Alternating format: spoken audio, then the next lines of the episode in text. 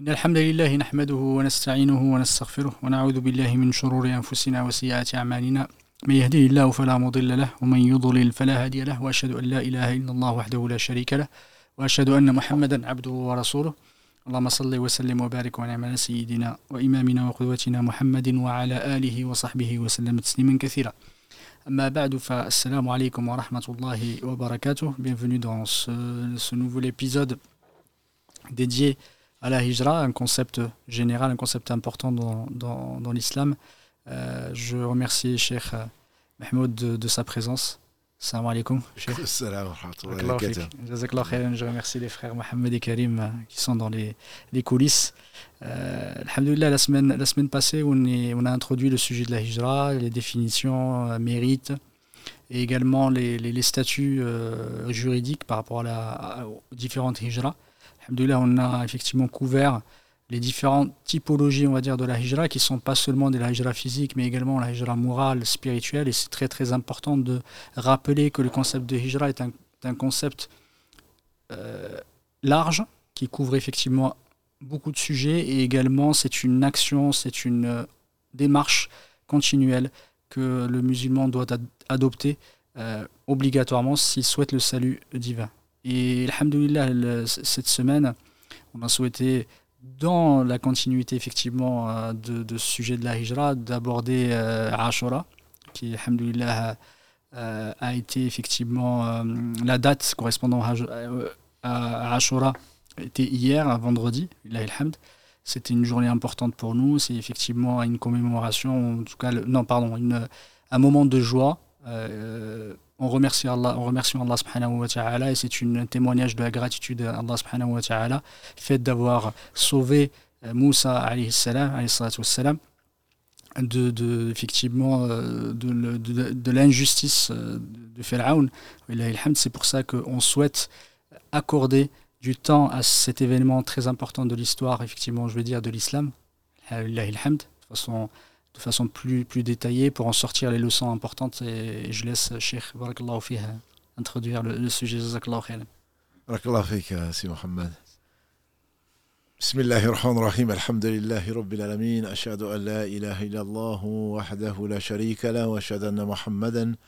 عبده ورسوله. اللهم صل على محمد وعلى آل محمد كما صليت على إبراهيم وعلى آل إبراهيم.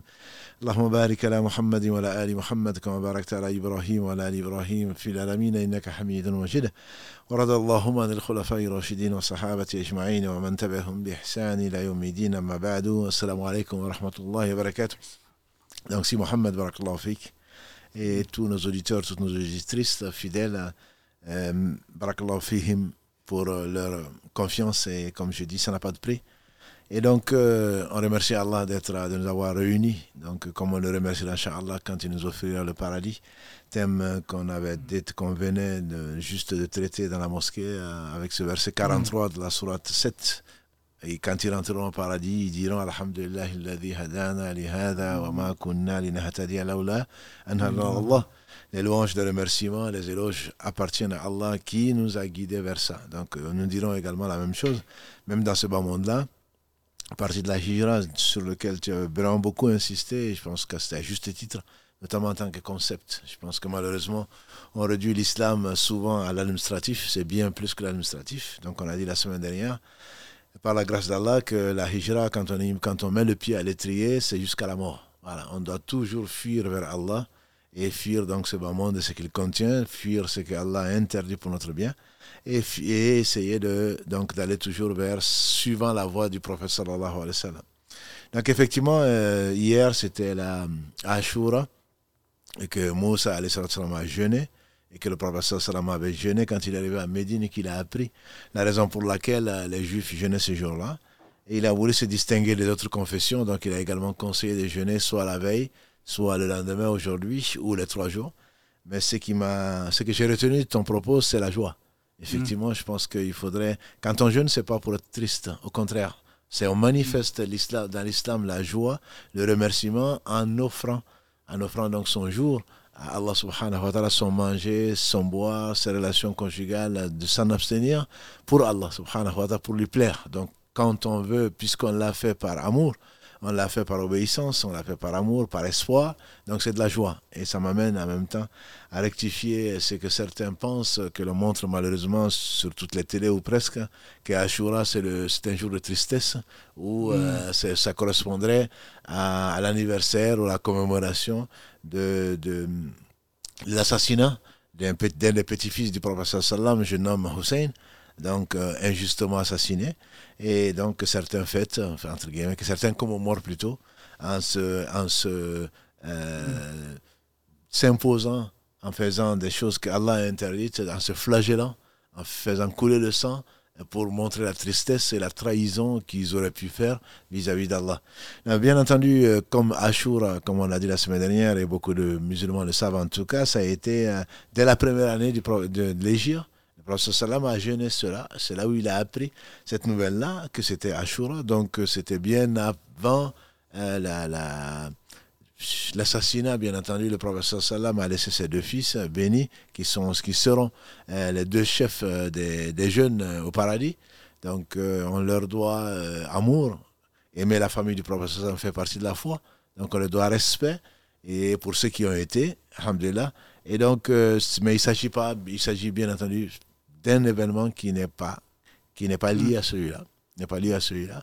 Euh, il a été établi dans toutes les sources sûres que Ashura, le jeûne, a vraiment été fait parce que, pour commémorer ou pour manifester notre remerciement, notre reconnaissance, et on ne saurait jamais le remercier comme il se doit, Allah subhanahu wa ta'ala d'avoir sauvé, comme il a promis, donc Moussa et les Banu Israël qui ont été particulièrement éprouvés. Ça, c'est, je pense aussi, comme tu l'as aussi si bien dit, il y a tellement de, il y a tellement de leçons à tirer quand on est, quand on est là en train de se plaindre et il faut savoir qu'on n'est pas vraiment euh, les plus éprouvés. Les plus éprouvés ont été, comme l'a dit le Salam, les prophètes. Et ensuite, les gens de plus en plus proches d'eux. Et les plus éprouvés, on sait, Allah a narré donc, ces récits-là, notamment les Banu Israël qui se voyaient. Donc, euh, les, les, garçons euh, tués, les, les, filles mises en esclavage, hein, pour la simple raison de, de la folie d'un homme, d'un tyran qui s'est pris pour Dieu, il a dit, je suis votre Seigneur, le, le, le, le, le très, le plus haut, le très élevé. Et plus étonnant encore, bon, qui est des fous, il y en a. Plus étonnant, c'est que des gens le croient ou les gens le suivent, lui obéissent. C'est bien ça, c'est pour cela que, comme Allah le dit ailleurs, s'il ne suscitait pas des gens pour euh, ordonner le bien, interdire le mal, la terre serait corrompue. Mm. Comment est-ce qu'on peut imaginer que quelqu'un qui va se prendre pour Dieu, on va dire, tiens, c'est un fou, mais en plus de ça, que les gens y croient et les gens lui obéissent surtout. Et donc, les Banu Israéliens ont été euh, victimes donc, de cette folie. Euh, Ce n'est pas la seule dont ils ont été victimes, mais pour dire également donc que un jour meilleur qu'aujourd'hui, Al-Khabbab ibn Arat, Kalalagré, un des, un des compagnons du professeur Sallam, un des premiers qui s'est converti à l'islam, donc dans la période mécoise, faisait partie donc des gens qu'on a mis en esclavage, puisque nous sommes tous libres et tous esclaves d'Allah. On est en tout cas tous libres.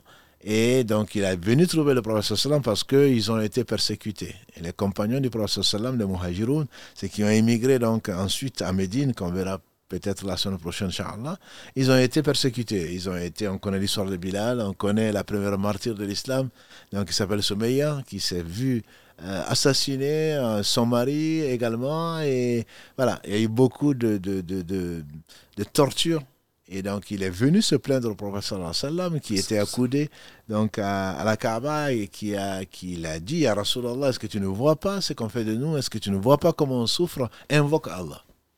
On peut bien entendu attendre euh, le, du plus bienveillant de l'invocation, mais avant d'invoquer Allah subhanahu wa ta'ala, il s'est redressé. Il était accoudé, il s'est redressé. Il a dit Avant vous, il y avait des gens qui étaient persécutés parce qu'ils avaient simplement dit Notre Seigneur est Allah. Notre Seigneur est Allah.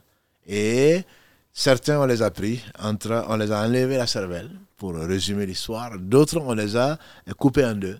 Et tout ceci, ils n'ont pas renié leur foi.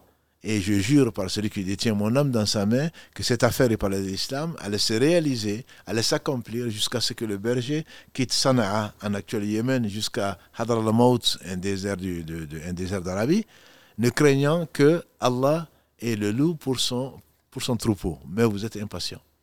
Donc c'est pour dire que cela, quand le professeur considérait ou disait ou rappelait le sort de ces gens-là, il y a des gens avant nous qui ont vécu, qui ont extrêmement souffert pour la cause d'Allah. C'est pour cela que le paradis à 100 degrés. Et certainement, leur souffrance leur a, a rapporté, avec le, raffermissement d'Allah subhanahu wa ta'ala, beaucoup de bien donc, dans leur vie, dans l'au-delà. Et les bons Israël donc, faisaient partie de ceux-là qui ont été persécutés du temps de Moussa, qui ont été persécutés donc parce qu'ils ont cru en Allah, parce que euh, Pharaon craignait donc pour son pouvoir. Et l'histoire, en tout cas, que, l'on trouve dans, dans les livres, c'est qu'il aurait été dit à Pharaon que c'est à cause d'un fils d'Israël qu'il allait perdre le pouvoir. Donc, au lieu de compter, puisqu'il se prend pour Dieu, il n'a pas à avoir peur. Mm. Il savait bien entendu qu'il n'était pas, comme Moussa lui dit, il savait très bien qu'il n'était pas Dieu, il savait qu'il avait des besoins physiologiques de créature, mais néanmoins, donc pour euh, risque zéro, il a mis, il mettait à mort, ordonnait de mettre à mort donc tous les enfants, tous les fils d'Israël, les nouveau-nés, et craignant donc pour son pouvoir et mettant en esclavage toutes les filles. Mais ça, c'est sans, sans connaître Dieu sans connaître Allah mm. subhanahu wa ta'ala. Et c'est, l'histoire, elle est vraiment très très belle. Parce que Allah a fait sortir, l'a fait euh, dépenser, l'a fait éduquer dans sa propre maison celui par qui Allah va le détruire et l'humilier. Tout à fait. Comment est-ce qu'on peut se protéger contre Allah si ce n'est mm. vers Allah? Comme l'aimait à dire le prophète sallallahu La wa la ilika, et minka illa ilik. On ne peut mm. te fuir euh, que en allant vers toi. Et Allah dit dans la Surah 51, verset 50, il dit Fafirru ilallah. Fuyez vers Dieu. Si on ne connaît pas Allah, bien entendu, on va avoir peur de tout. Et sachant que Allah décrète ce qu'il veut, et c'est effectivement par Moussa, l'histoire peut-être la plus, le prophète le plus cité dans le Coran, les récits les plus répétés dans le Coran, et pour cause. Allah n'est pas redondant. S'il le fait, c'est pour que chaque fois on en tire des leçons et qu'on se rappelle qu'on n'a pas été vraiment aussi éprouvé que l'on croit. Ça, c'est s'agissant des compagnons que dire alors de nous. Donc c'est vraiment une très très belle leçon de, de, patience, une leçon de, du secours divin, une leçon de l'omnipotence divine, une leçon de l'amour d'Allah, de la miséricorde d'Allah et une leçon de, de, confiance à Allah subhanahu wa ta'ala donc qu'Allah nous donne au travers tous ces récits-là. je voulais effectivement, avant d'aborder vraiment le sujet de, de, du départ, effectivement, l'exode de la hijra de, Moussa avec son peuple et, cette, euh, ce qui correspond effectivement à ce jeune, euh, euh, jeune de Ashura, je voulais parler de, de la je vais dire que c'est la première hijra de Moussa, mais qui n'était pas une hijra voulue, mais qui était une hijra subie quand il était encore jeune, effectivement, euh, quand Allah subhanahu wa ta'ala on lui a demandé de, de, le mettre dans le, dans le petit cercueil et le mettre effectivement dans la mer. Et, en fait, je voyais une image de. En fait, tu fuis vers Allah subhanahu wa ta'ala parce que lui a, Allah subhanahu wa ta'ala a demandé. Et ça me faisait aussi penser en fait à la promesse. Parce qu'il y a une promesse tenue. Allah subhanahu wa ta'ala, effectivement, lui a dit euh, Effectivement, on va vous le ramener. Et on a vu effectivement comment ça s'est fait. Et Allah subhanahu wa ta'ala lui a rendu son enfant. C'est extraordinaire. C'est extraordinaire. Cette histoire, quand on la regarde, on se dit eh, comment on peut s'inquiéter, surtout quand Allah subhanahu wa ta'ala est, garant de tout. Non, mais c'est extraordinaire. C'est vraiment extraordinaire. Hein. C'est qu'Allah bénisse ceux qui ont connu Allah. C'est parce qu'ils l'ont aimé. Et effectivement, Allah promet à la mère, et qu'Allah bénisse nos mères et leur fasse miséricorde, qui tiennent tant, qui sont prêtes à mm. perdre leur vie pour donner vie et qui va avoir un enfant, qui va s'inquiéter pour son enfant, pas pour elle-même, et Allah va la rassurer, et va lui promettre sa promesse, c'est vrai, va lui dire de le mettre dans un sarcophage, de l'attacher donc euh, à un arbre, on imagine, de, la, le laisser sur le nid. Et qui va faire ça? Elle était croyante.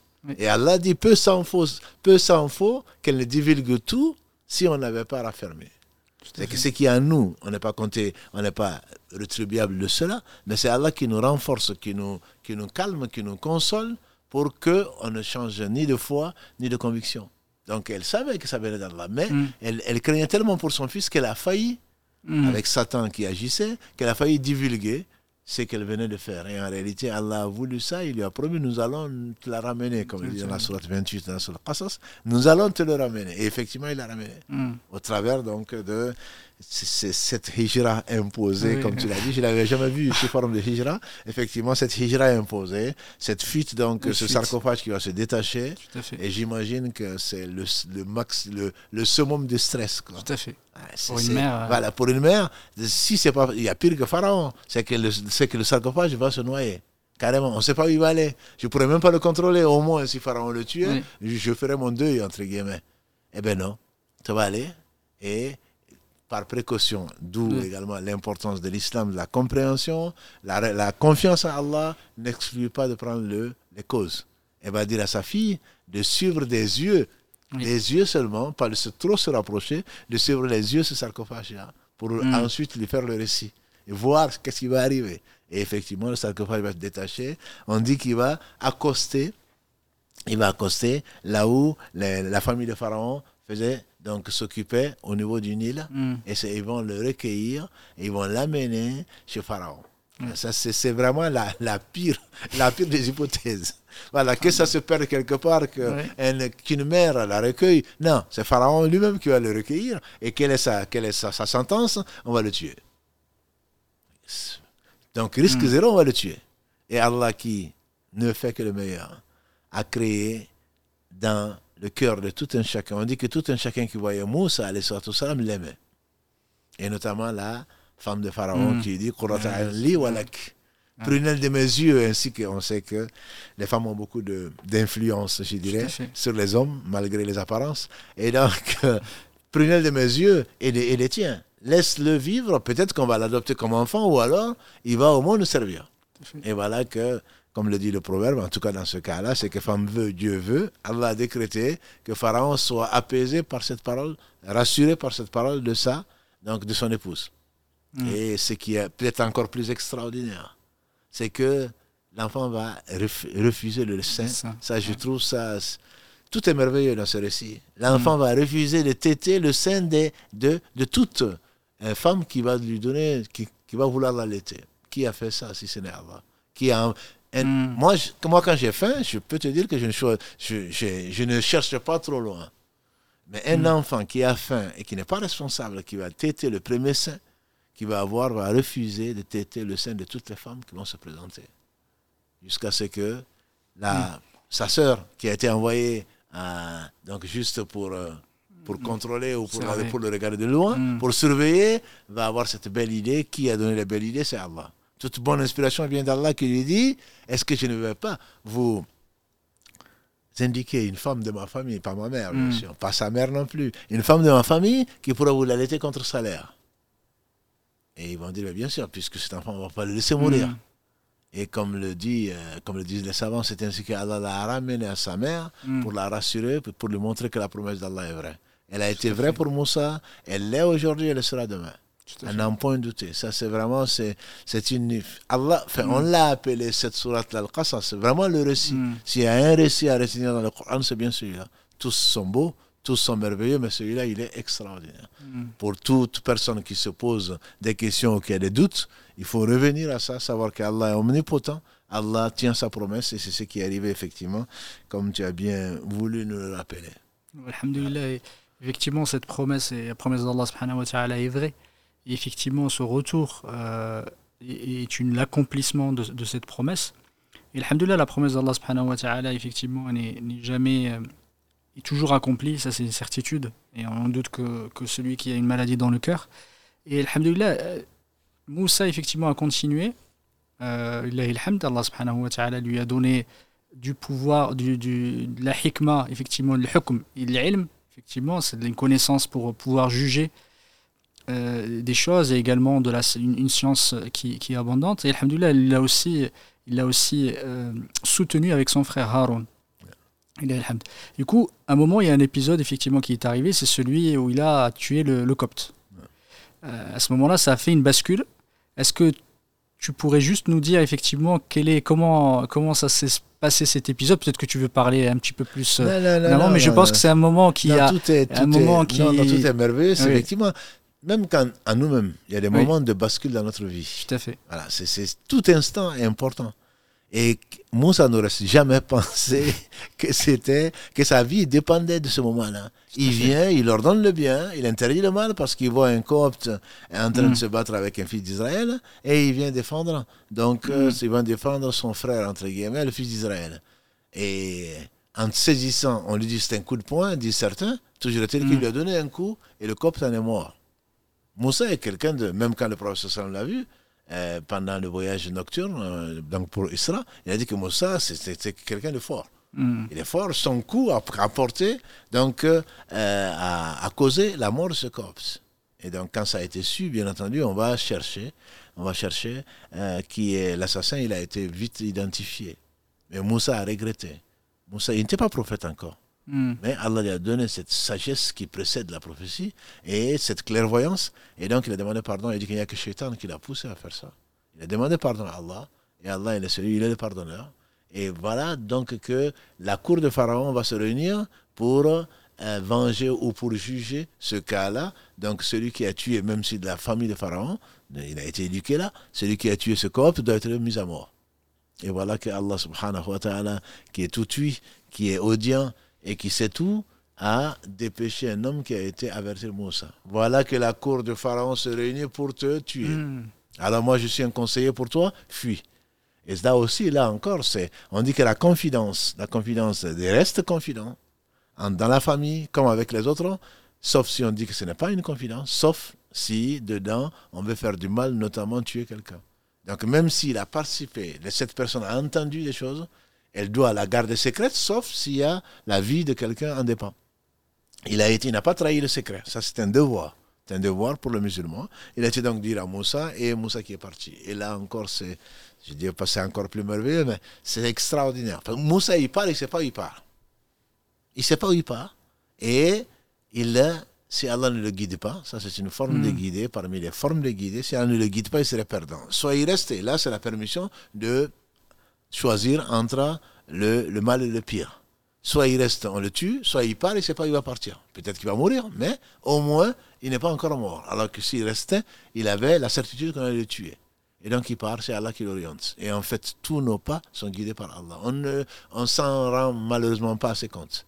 Quand on va à droite, on rencontre la vie. Quand on va à gauche, on rencontre la mort. Mais c'est Allah qui, au travers de ce qu'il veut, nous permet donc d'échapper à tant de, tant de mots tant de mots. C'est pour ça qu'on dit souvent que les gens de science disent que les bienfaits d'Allah sont innombrables, mais ceux qu'on ne voit pas sont encore plus nombreux que ceux que l'on voit. Nous, on a conscience que quand on a faim, on mange, quand on a mm-hmm. soif, on boit, mais la protection d'Allah sans celle-là, sans Allah, on n'est rien. On ne peut pas se passer d'Allah le temps d'un clin d'œil, le temps d'un clin d'œil, disent certains. Et effectivement, c'est vrai. Là, il est parti, et en fait, il va se retrouver à Madian. Il va se retrouver à Madian, alors que ce n'est pas là son but. Son but, c'est de partir, c'est de fuir. Et donc, il va faire une hijra encore une fois. Il va faire cette hijra-là, qu'il avait déjà faite quand il était bébé. Il va faire une autre hijra, contraint là aussi de partir et de fuir. Il fuit pour sauver sa vie. Et donc là, il va, il va aller à Madian, et sur qui il va tomber? Il va tomber des gens, tomber sur des bergers qui sont en train de faire sortir de l'eau pour abreuver donc leur, euh, donc leur troupeau, et deux femmes à côté qui attendent. Et lui, parce que voulant du bien, parce qu'Allah a mis en lui du bien, va leur demander s'il peut les, les aider. Pourquoi vous êtes à l'écart? Et ils vont lui dire, c'est parce que notre père est un, est un vieil homme et que c'est, on ne peut s'approcher pour abreuver nos troupeaux qu'une fois que les autres ont terminé. Alors il va et il va donc puiser de l'eau avec la force qu'Allah lui a donnée pour abreuver donc ce troupeau-là. Et on dit entre autres quand euh, l'une des filles qui va épouser ou sa sœur, peu importe, les deux sœurs vont aller donc euh, voir leur père, vont rentrer plus tôt certainement. Leur père, ils vont raconter, elles vont raconter à leur père ce qui ce qui s'est passé et leur père donc va l'engager. Et une des filles va dire, celui qui doit engager, c'est Al-Qawi Al-Amin. Al-Qawi Al-Amin, on dit, donc c'est le fort et le digne de confiance. Et les savants disent pourquoi ils, ils ont pu dire qu'il était fort et digne de confiance. Et on raconte qu'il est fort parce que tout seul, il a pu puiser, prendre le couvercle de ce, de ce puits qui devait être énorme, etc. Et donc il est vraiment fort et ça se voit physiquement. Et Amin parce qu'on dit qu'elles sont venues le chercher pour, pour le récompenser, pour que le Père le récompense. Et effectivement, on dit qu'il s'est mis devant pour ne pas avoir à être tenté par quoi que ce soit. et donc accompagner, accompagner les filles chez leur père qui va ensuite l'engager pour, euh, après avoir conclu un contrat, dont tu pourras nous parler, Inch'Allah, un contrat donc de 8 ou 10 ans. Et on fait dire à Ibn Abbas, c'est combien? C'est 8 ou c'est 10 On dit qu'Ibn Abbas dit 10. Pourquoi 10 Parce que les prophètes, quand ils font une chose, ils font le meilleur. S'il lui a donné le choix entre travailler pour toi pendant 8 ou 10 ans comme dot de l'une de tes filles, mm. c'est ce qu'il lui a proposé, un prophète ne va craindre toujours d'être injuste. Donc 8 ou 10 ans, il choisit 10. C'est ce qu'on fait dire à Ibn Abbas en tout cas. C'est vrai qu'il y a des moments dans la vie qui sont des moments de bascule. Mm. Tout bascule d'un, un moment à un autre et on s'en rend même pas compte. Et c'est Allah qui choisit et il ne fait que le meilleur. Effectivement, euh, pour cette, euh, cette explication et ce fait de retracer cette histoire, ça permet aussi de voir que les plus éprouvés, ce sont ceux que Allah aime le plus. Et, et, quand on regarde donc, comparativement à nos, nos petits soucis quotidiens, on voit que ce n'est pas grand-chose, ce n'est rien. Ça nous permet aussi, euh, à partir de là, de prendre du recul et se dire que si Allah subhanahu wa ta'ala ne décide que, du, que le bien pour nous, parfois c'est on voit, on a l'impression que c'est un mal, mais c'est Allah subhanahu wa ta'ala, c'est un bien, soit c'est pour nous éprouver, effectivement, pour nous rappeler vers lui. Allah subhanahu wa ta'ala est sage et c'est lui qui sait pourquoi, mais c'est toujours un bien pour nous, même si on y voit parfois la difficulté. Je, je, effectivement, euh, j'avais oublié euh, par rapport à, une question qu'on souhaite poser aujourd'hui, qui est en rapport avec la hijra, une question qui a été proposé par, euh, par Cheikh, qu'Allah récompense par les meilleurs. Euh, une question, il a euh, qui, est, qui a annoncé au prophète Mohammed qu'il allait être chassé de, de, son pays. Et le, et le livre qu'on offre, il s'appelle La Sunna, son histoire, son statut, son autorité. Voilà. on remercie le frère qui a offert, qui a offert ces, livres-là, qu'Allah le récompense par le meilleur. Voilà la question, je répète la question, qui a annoncé au prophète Mohammed qu'il allait être chassé de son pays? Euh, Je revenais effectivement à, cette histoire, et ce qui m'a marqué, c'est encore en parlant de la promesse divine, c'est le fait qu'Allah lui a accordé une femme pieuse. Et parfois on a beaucoup beaucoup de questions par rapport à ça, mais on ne sait jamais que le fait de rencontrer une personne, c'est qu'Allah qui nous le, qui, qui le décide, et si c'est une chose on doit, euh, on doit faire des efforts, mais la finalité euh, revient, en tout cas la fin des choses, euh, et leur, là où elles arrivent appartiennent à Allah subhanahu wa ta'ala. Du coup, je voulais juste que tu nous fasses un petit rappel là-dessus, parce que beaucoup se posent la question, je suis, voilà, pourquoi j'ai pas une femme pieuse comme, comme Moussa?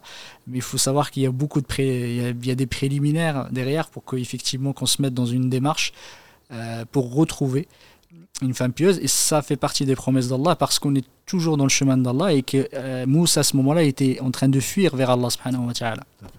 Non, mais c'est une excellente question et je sais que les, beaucoup de sœurs euh, aiment bien, même en Bambara, elles mettent euh, cette partie-là. Une femme pieuse n'a pas d'équivalent dans ce bas monde.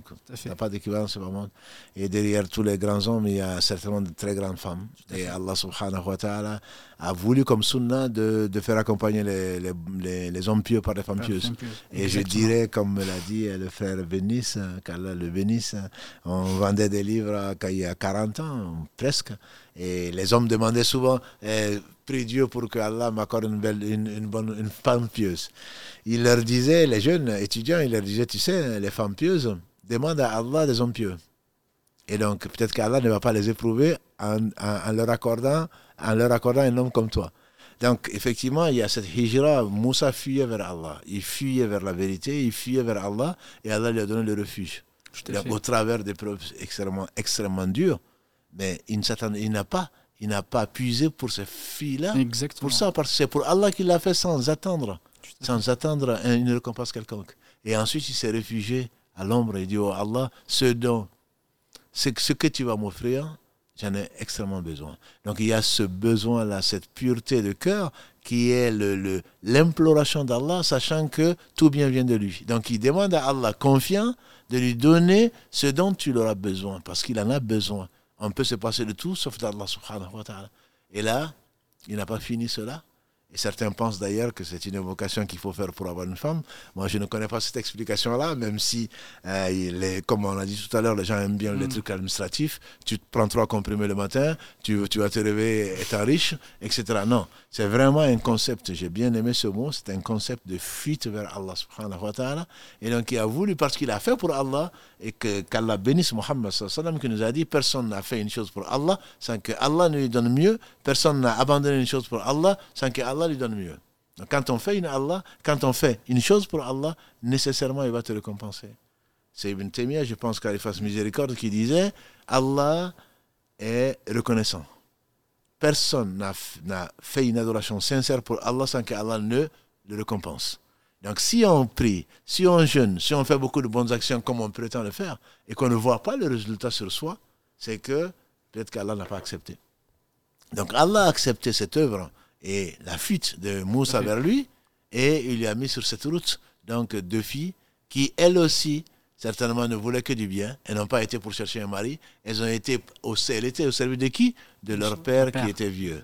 Ça, je pense, c'est aussi une leçon extrêmement importante. C'est pas parce que c'était filles qu'elles ne sont pas mises au service. Et tu nous as souvent rappelé, l'un des, l'un des plus grands péchés après le shirk, c'est, c'est C'est la désobéissance au père et mère. Tout en, il n'y a pas de sexe dedans tant que ça ne désobéit pas Allah, on doit se mettre au service de son père et sa mère. Et c'est ce qu'elles ont fait parce que probablement elles n'avaient pas de frère pour le faire, malgré, avec ce qu'elles pouvaient.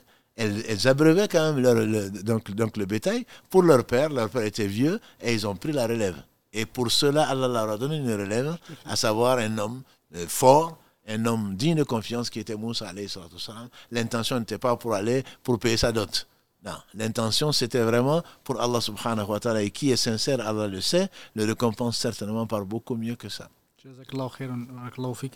Effectivement, cet épisode, on a dit que c'était un moment charnière, une bascule effectivement dans, dans la vie de Moussa et c'est à ce moment-là qu'Allah subhanahu wa ta'ala lui a donné le, la plus grande rétribution, le plus grand mérite, la plus grande récompense, c'est celle de devenir à ce moment-là euh, messager des prophètes. Allah subhanahu wa ta'ala a dit qu'il l'avait choisi, et à ce moment-là, effectivement, commence sa quête auprès de, auprès de Pharaon, justement. Et, je pense que après, après cela, va commencer, euh, comment dire, la, la, da'wa, de, parce qu'on a parlé la dernière fois effectivement de la da'wa, et alhamdoulilah, ça fait partie effectivement des exemples les plus, les plus édifiants dans l'histoire de l'islam de la da'wa vis-à-vis de quelqu'un d'injuste, effectivement, qui ne veut rien écouter.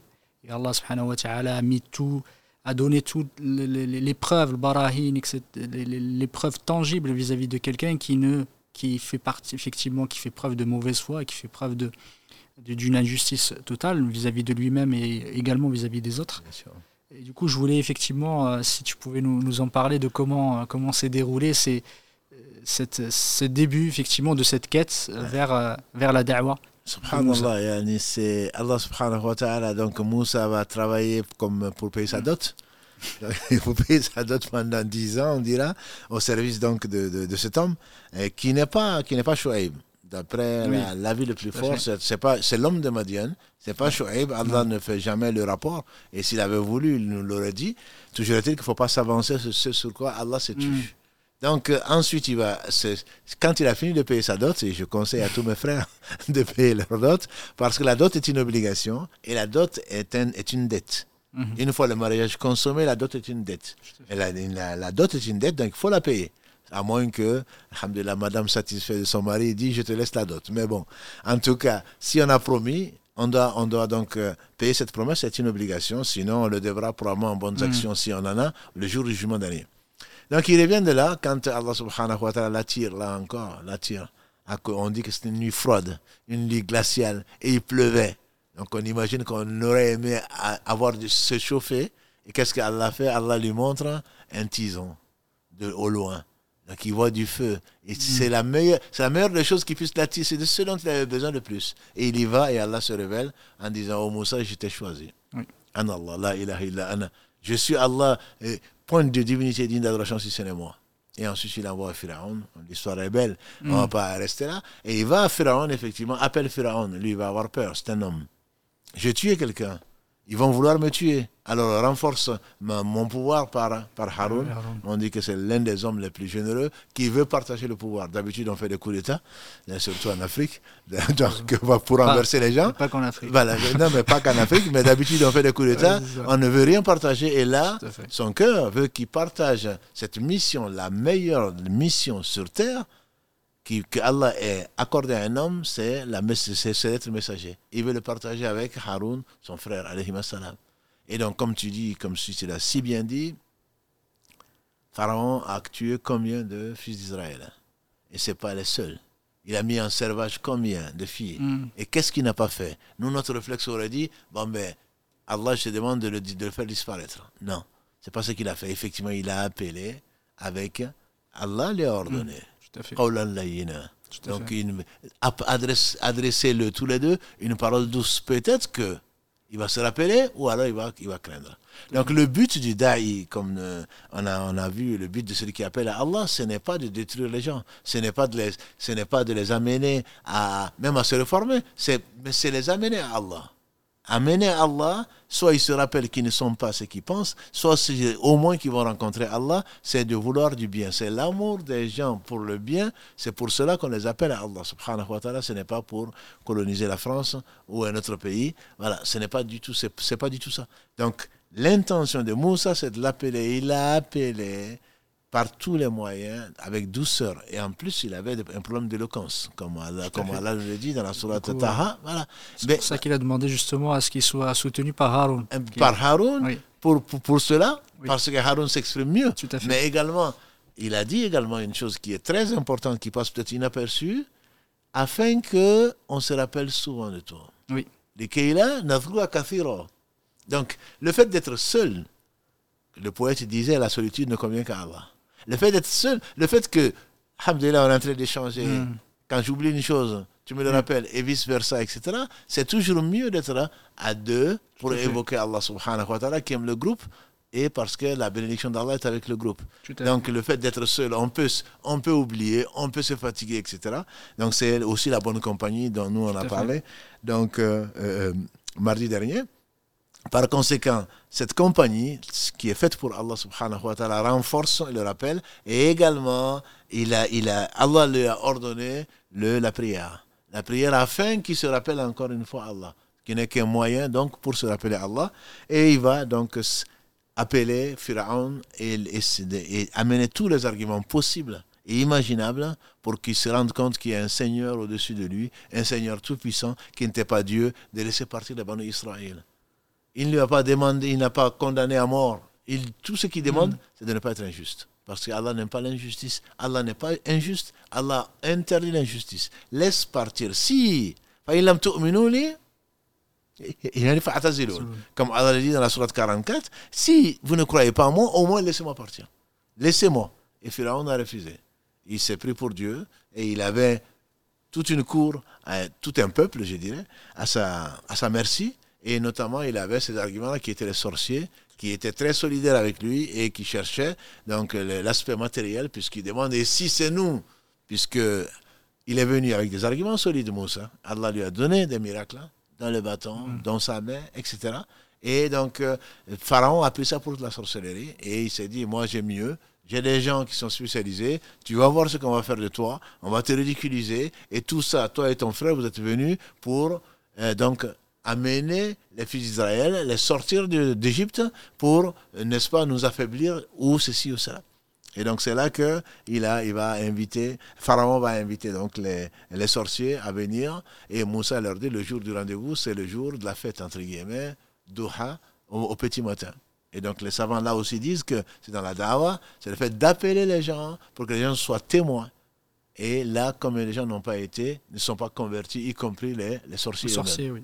Comme quoi également, il ne faut pas dire celui-là c'est un sorcier, il va mourir. Ça c'est extrêmement important comme récit. Celui-là c'est un sorcier, il va aller en enfer. Non, il est sorcier. S'il meurt dans cet état, il va aller en enfer. Mais les sorciers, malgré que on peut imaginer qu'ils ont été crucifiés, on peut imaginer qu'ils ont été torturés, comme Allah nous le laisse imaginer, puisque Pharaon les, les, les, les menace de, de, de, de, couper un bras et, et, de couper une jambe donc en alternance. Malgré cela, ils disent non, nous on a connu notre Seigneur, on a su que ce que nous faisons, c'est la sorcellerie et que les sorciers ne vont pas, ne vont jamais réussir. Ça, c'est le jamais désespérer de la miséricorde d'Allah. Jamais dire à quelqu'un, toi, tu vas aller en enfer, tant que la personne n'est pas morte. Et encore, Allah seul sait dans quel état, donc la personne est morte. Donc, il va faire matin, midi et soir, il va appeler Pharaon avec tous les arguments possibles.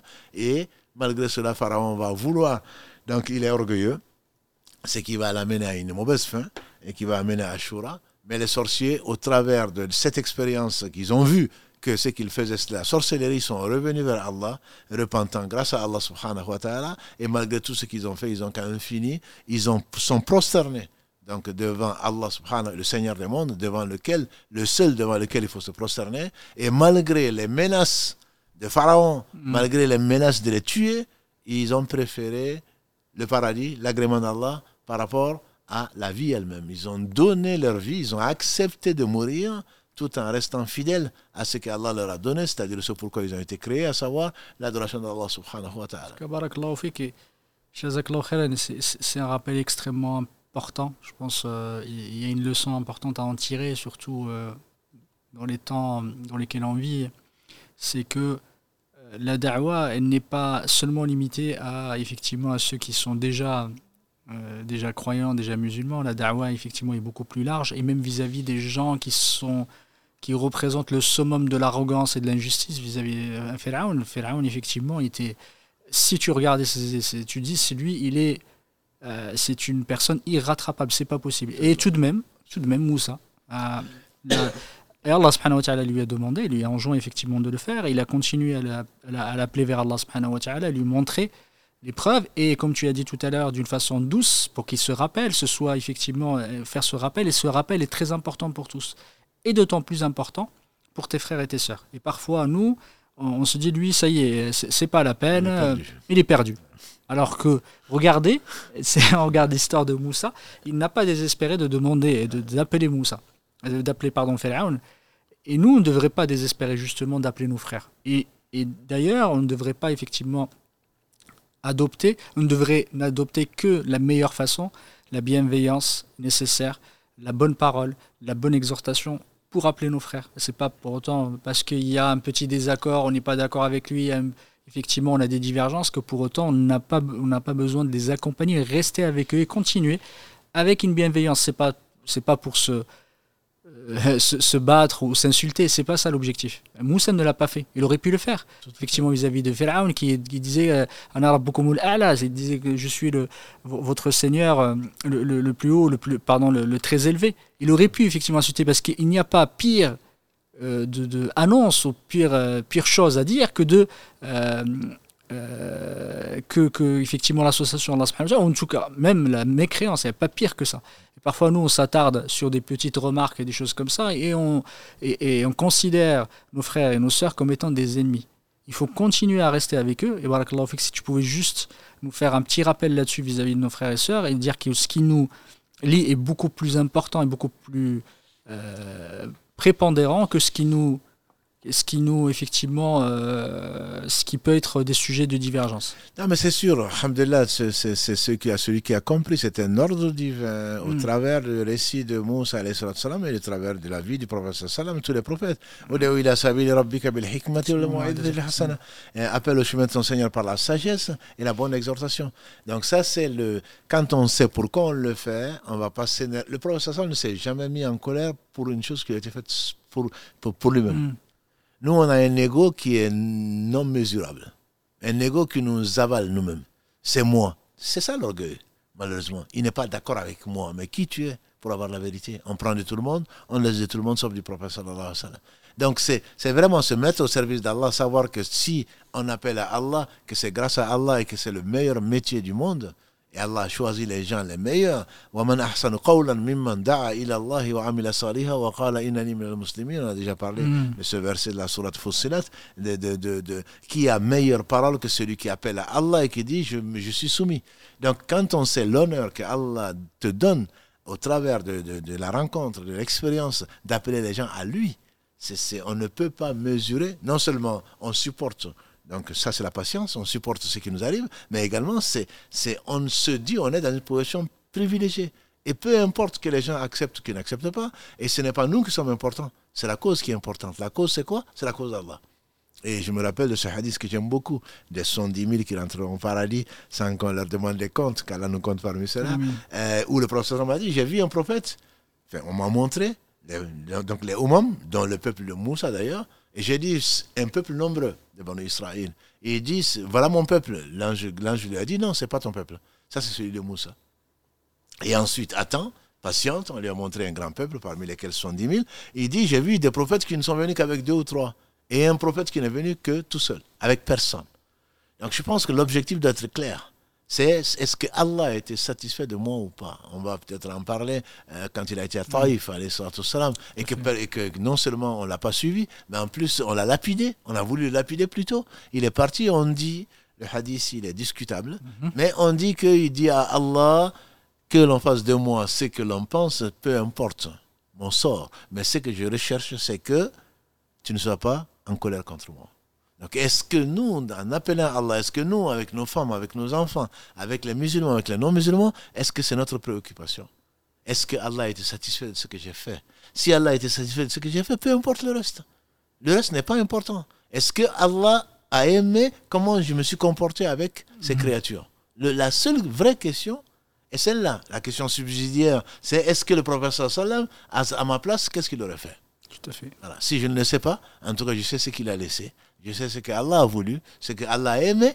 Et donc, on se doit vraiment de faire corps avec tous les gens qui veulent faire du bien. Et si on ne peut pas, à ce moment-là, il est permis de se retirer et non de mal agir. De mal agir. Des gens qui s'associent pour travailler pour Allah et qui ne s'entendent pas, comme on le voit dans différentes mosquées, dans différentes associations, ça n'a tout simplement pas de sens. Si je le fais pour Allah, je sais que c'est Allah subhanahu wa ta'ala qui va me récompenser et je dois me plier. Donc je dois prendre l'attitude des, des prophètes, salam, en tout cas les imiter pour que Allah soit satisfait de moi. Je pense qu'il ne reste pas effectivement beaucoup de temps et on va passer euh, au dénouement. Effectivement, de, les, le moment le plus, plus important qui est en lien avec le sujet d'aujourd'hui, c'est Ashura. Effectivement, ce moment-là, si tu pouvais, barakallahu fik, Mm. Il a, il a tout essayé, comme tu l'as dit, certainement de la meilleure façon. Et Pharaon continue à sévir, continue à torturer, continue à massacrer autour de lui, sans vergogne, sans, sans, sans aucun remords. Allah il a demandé à Allah, subhanahu wa ta'ala. Et entre-temps, Allah a envoyé à Pharaon, même à. Pharaon, il a envoyé des signes, des grenouilles. Il a envoyé la sécheresse, il a envoyé les sauterelles, il a envoyé le sang. Il a tout envoyé pour que Pharaon revienne vers Allah. Quel Seigneur. Pharaon se prend pour Allah et Allah lui tend la main pour qu'il revienne vers lui. Et bien sûr, chaque fois qu'il était éprouvé, il demandait à Moussa de demander à son Seigneur, si vraiment il existe, hein, d'enlever ça. Et après ça, il va laisser partir les bancs d'Israël. Et chaque fois, bien sûr, Allah, que chaque fois que Moussa demandait à Allah ce qu'il demandait, Allah lui accordait. Et malgré, et il suffit, comme tout homme d'ailleurs, on promet à Allah, s'il me dit ceci, me donne une femme pieuse, s'il me donne des enfants, je vais faire ceci, je vais faire mm. cela, et après on oublie. Et Pharaon de revenir sur, comme disent les enfants, la promesse t'engage que les gens qui, que les gens qui, y croient, malheureusement. Et donc à ce moment-là, Moussa, il a vu que Pharaon ne va pas, ne va pas changer, et il a demandé à Allah de sceller son cœur puisqu'il est comme ça et que l'orgueil a pris le dessus, qu'Allah scelle son cœur et qu'il ne puisse pas revenir, euh, il ne puisse pas mourir en tant que musulman. Et Allah lui a permis alors de fuir avec les fils d'Israël de nuit.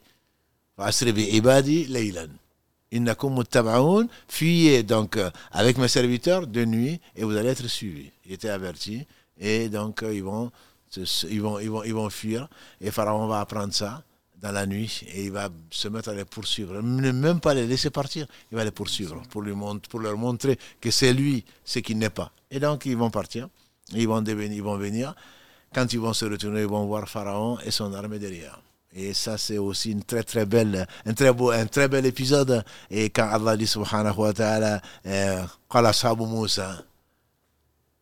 qu'est-ce qu'ils ont dit à Moussa Inna la Nous, nous, voilà, nous voilà donc rattrapé, par l'armée. Et Moussa, il a dit Kalla inna Rabbi Oh que non, mon Seigneur est avec moi, il va me guider. Il va me guider dans le sens que il va me protéger. C'est lui qui m'a dit de partir. C'est lui. Je crois en sa promesse. Et si on était vraiment des croyants, certainement, comme tu l'as dit, et sa promesse est vraie, certainement on ne serait pas malheureux. Et donc, ils vont arriver à la mer et Pharaon derrière, la mer est devant. C'est un proverbe arabe qui hmm. dit, pour dire une situation euh, euh, impossible, tu as, la, tu as la mer devant toi, tu as Pharaon derrière toi. Donc, euh, choisir entre deux mots, entre la peste et le choléra, là, là, ils étaient là, ils étaient morts dans tous les cas, sauf les croyants. Et donc Allah inspire à Moussa de frapper du bâton qu'il avait la mer et la mer va donc se fendre. Nous y croyons. Allah le dit dans combien de passages du Coran On le trouve dans l'Ancien Testament. Nous savons que c'est la vérité. Allah, et c'est facile à Allah. C'est facile à Allah. Il nous a créé à partir de rien, à partir du néant. Donc la mer lui a, la mer lui a obéi comme tout lui obéit, bon gré mal gré. Ils ont accepté bon gré de lui obéir, comme le ciel, comme la terre. La mer va se fendre en deux. Et comme je, j'aime à le dire, elle même pas, il n'y avait même pas de la boue à la place quand l'eau s'est retirée. Même pas la boue. Elle était sèche. Et il n'y a que Dieu pour le faire. Tout à fait. Et donc le croyant, il est heureux. Je dis le croyant, il est heureux. Il a un Seigneur qui l'accompagne et certainement il n'a pas à avoir, il peut avoir peur, mais il n'a pas, il n'a à craindre personne. ils vont s'engager. Et quand ils vont s'engager, et Pharaon et son armée vont s'engager également. Ils vont s'engager également. Et quand le dernier fils d'Israël va sortir, Allah subhanahu wa ta'ala va inspirer à Moussa et va ordonner à la mer de se refermer. Ça va refermer donc sur Pharaon et son armée. Et c'est là que Pharaon va dire Je crois qu'il y a d'autres êtres dignes d'adoration que celui auquel croient les Banu Israël. Et je suis musulman. Et Allah va lui dire Al-An, que maintenant? Alors que tu as été parmi, parmi les pervers, parmi les désobéissants, parmi les orgueilleux. C'est maintenant selon que tu le reconnais. Et c'est l'une des conditions. Une belle leçon, mm. c'est que la, la, la, porte du repentir, comme l'a dit le professeur Salam, est ouverte. La porte est ouverte. Personne ne peut la fermer, sauf fait tant que l'âme n'a pas atteint le gosier. Et la pharaon était sûr qu'il allait être noyé, il voulait sauver sa vie. Allah dit que maintenant c'est trop tard. La porte du, donc, du repentir est fermée pour tout homme, individuellement, quand la matin le gosier. Et c'est là que Allah réalise un miracle qui est encore présent. Il dit aujourd'hui, on va préserver ton corps pour en faire un signe pour les gens après toi. Et en effet, on sait des sources sûres que notamment Maurice Bucaille a trouvé sur les stigmates d'une momie, les stigmates de, de, noyade. Et ce momie, cette, cette momie, tu sais, correspondait au pharaon de la période de Moïse. Il y a un livre qui s'appelle Moïse et Pharaon. Il y a mm. même dans euh, la Bible, le Coran et les sciences, on en parle un peu. Et donc, qui lui a valu le prix de l'Académie de médecine. Et donc, euh, Allah a voulu pour nous et pour les gens qui mm. viendront après nous que sa promesse soit vraie, qu'elle soit vérifiée, vérifiable pour les plus sceptiques. Et malgré cela, les gens doutent encore. Donc, ça, c'est une parole du Coran et il y a, il y a, il y a, il y a 15 siècles et qui se réalise dans notre siècle et qui, ce, n'est pas la promesse d'Allah, restera toujours vrai. Et certainement, il y a d'autres choses qui vont se réaliser comme Allah l'a promis subhanahu wa ta'ala. Et donc c'est cette traversée, cette, cette, cette, sauvegarde, le fait qu'Allah ait sauvé Moïse comme il a proposé, comme il l'a suggéré, comme il a promis, c'est ce jour-là donc qui est qui correspond en fait à donc au 10 Muharram, donc hier dans notre calendrier en tout cas, et que le prophète sallam a jeûné et que Moussa lui-même pour remercier Allah a jeûné et les Banu Israël avec lui. Tout à fait. de nous avoir euh, si bien décrit ces, ces moments, moments fatidiques. Et effectivement, on voit la leçon importante euh, derrière, euh, c'est que personne ne, ne gagne quand on est effectivement, on atteint un degré aussi important dans l'arrogance et l'injustice. Et, et, on peut être, on peut se croire supérieur, on peut se croire effectivement imbattable ou autre, ah, la promesse divine est toujours vraie, effectivement, et la promesse divine dit que ces personnes, les injustes, ne, sont jamais, ne seront jamais bien heureux. Et ça, c'est une certitude, et, ça permet aussi de, à beaucoup de se remettre en question, de se dire eh, quel est, quel est mon comportement vis-à-vis des autres, quel est mon comportement vis-à-vis d'Allah, vis-à-vis de moi, vis-à-vis des autres, de ma famille, se dire que je ne suis pas effectivement un injuste, et, et, que le repentir, justement, n'est valable que quand on est encore on n'a pas atteint effectivement la, mort, comme tu as dit. Et ça, c'est un rappel, je pense, un très très important pour les gens. C'est-à-dire, faites attention parce qu'il peut être trop tard. Trop tard. Là, déjà, au moins, effectivement, ça a donné le, Allah a donné l'occasion à Pharaon d'exprimer, effectivement, de dire je reviens. Certains ne l'ont même pas à ce moment-là. Et là, c'est une façon, effectivement, de montrer Allah subhanahu wa ta'ala.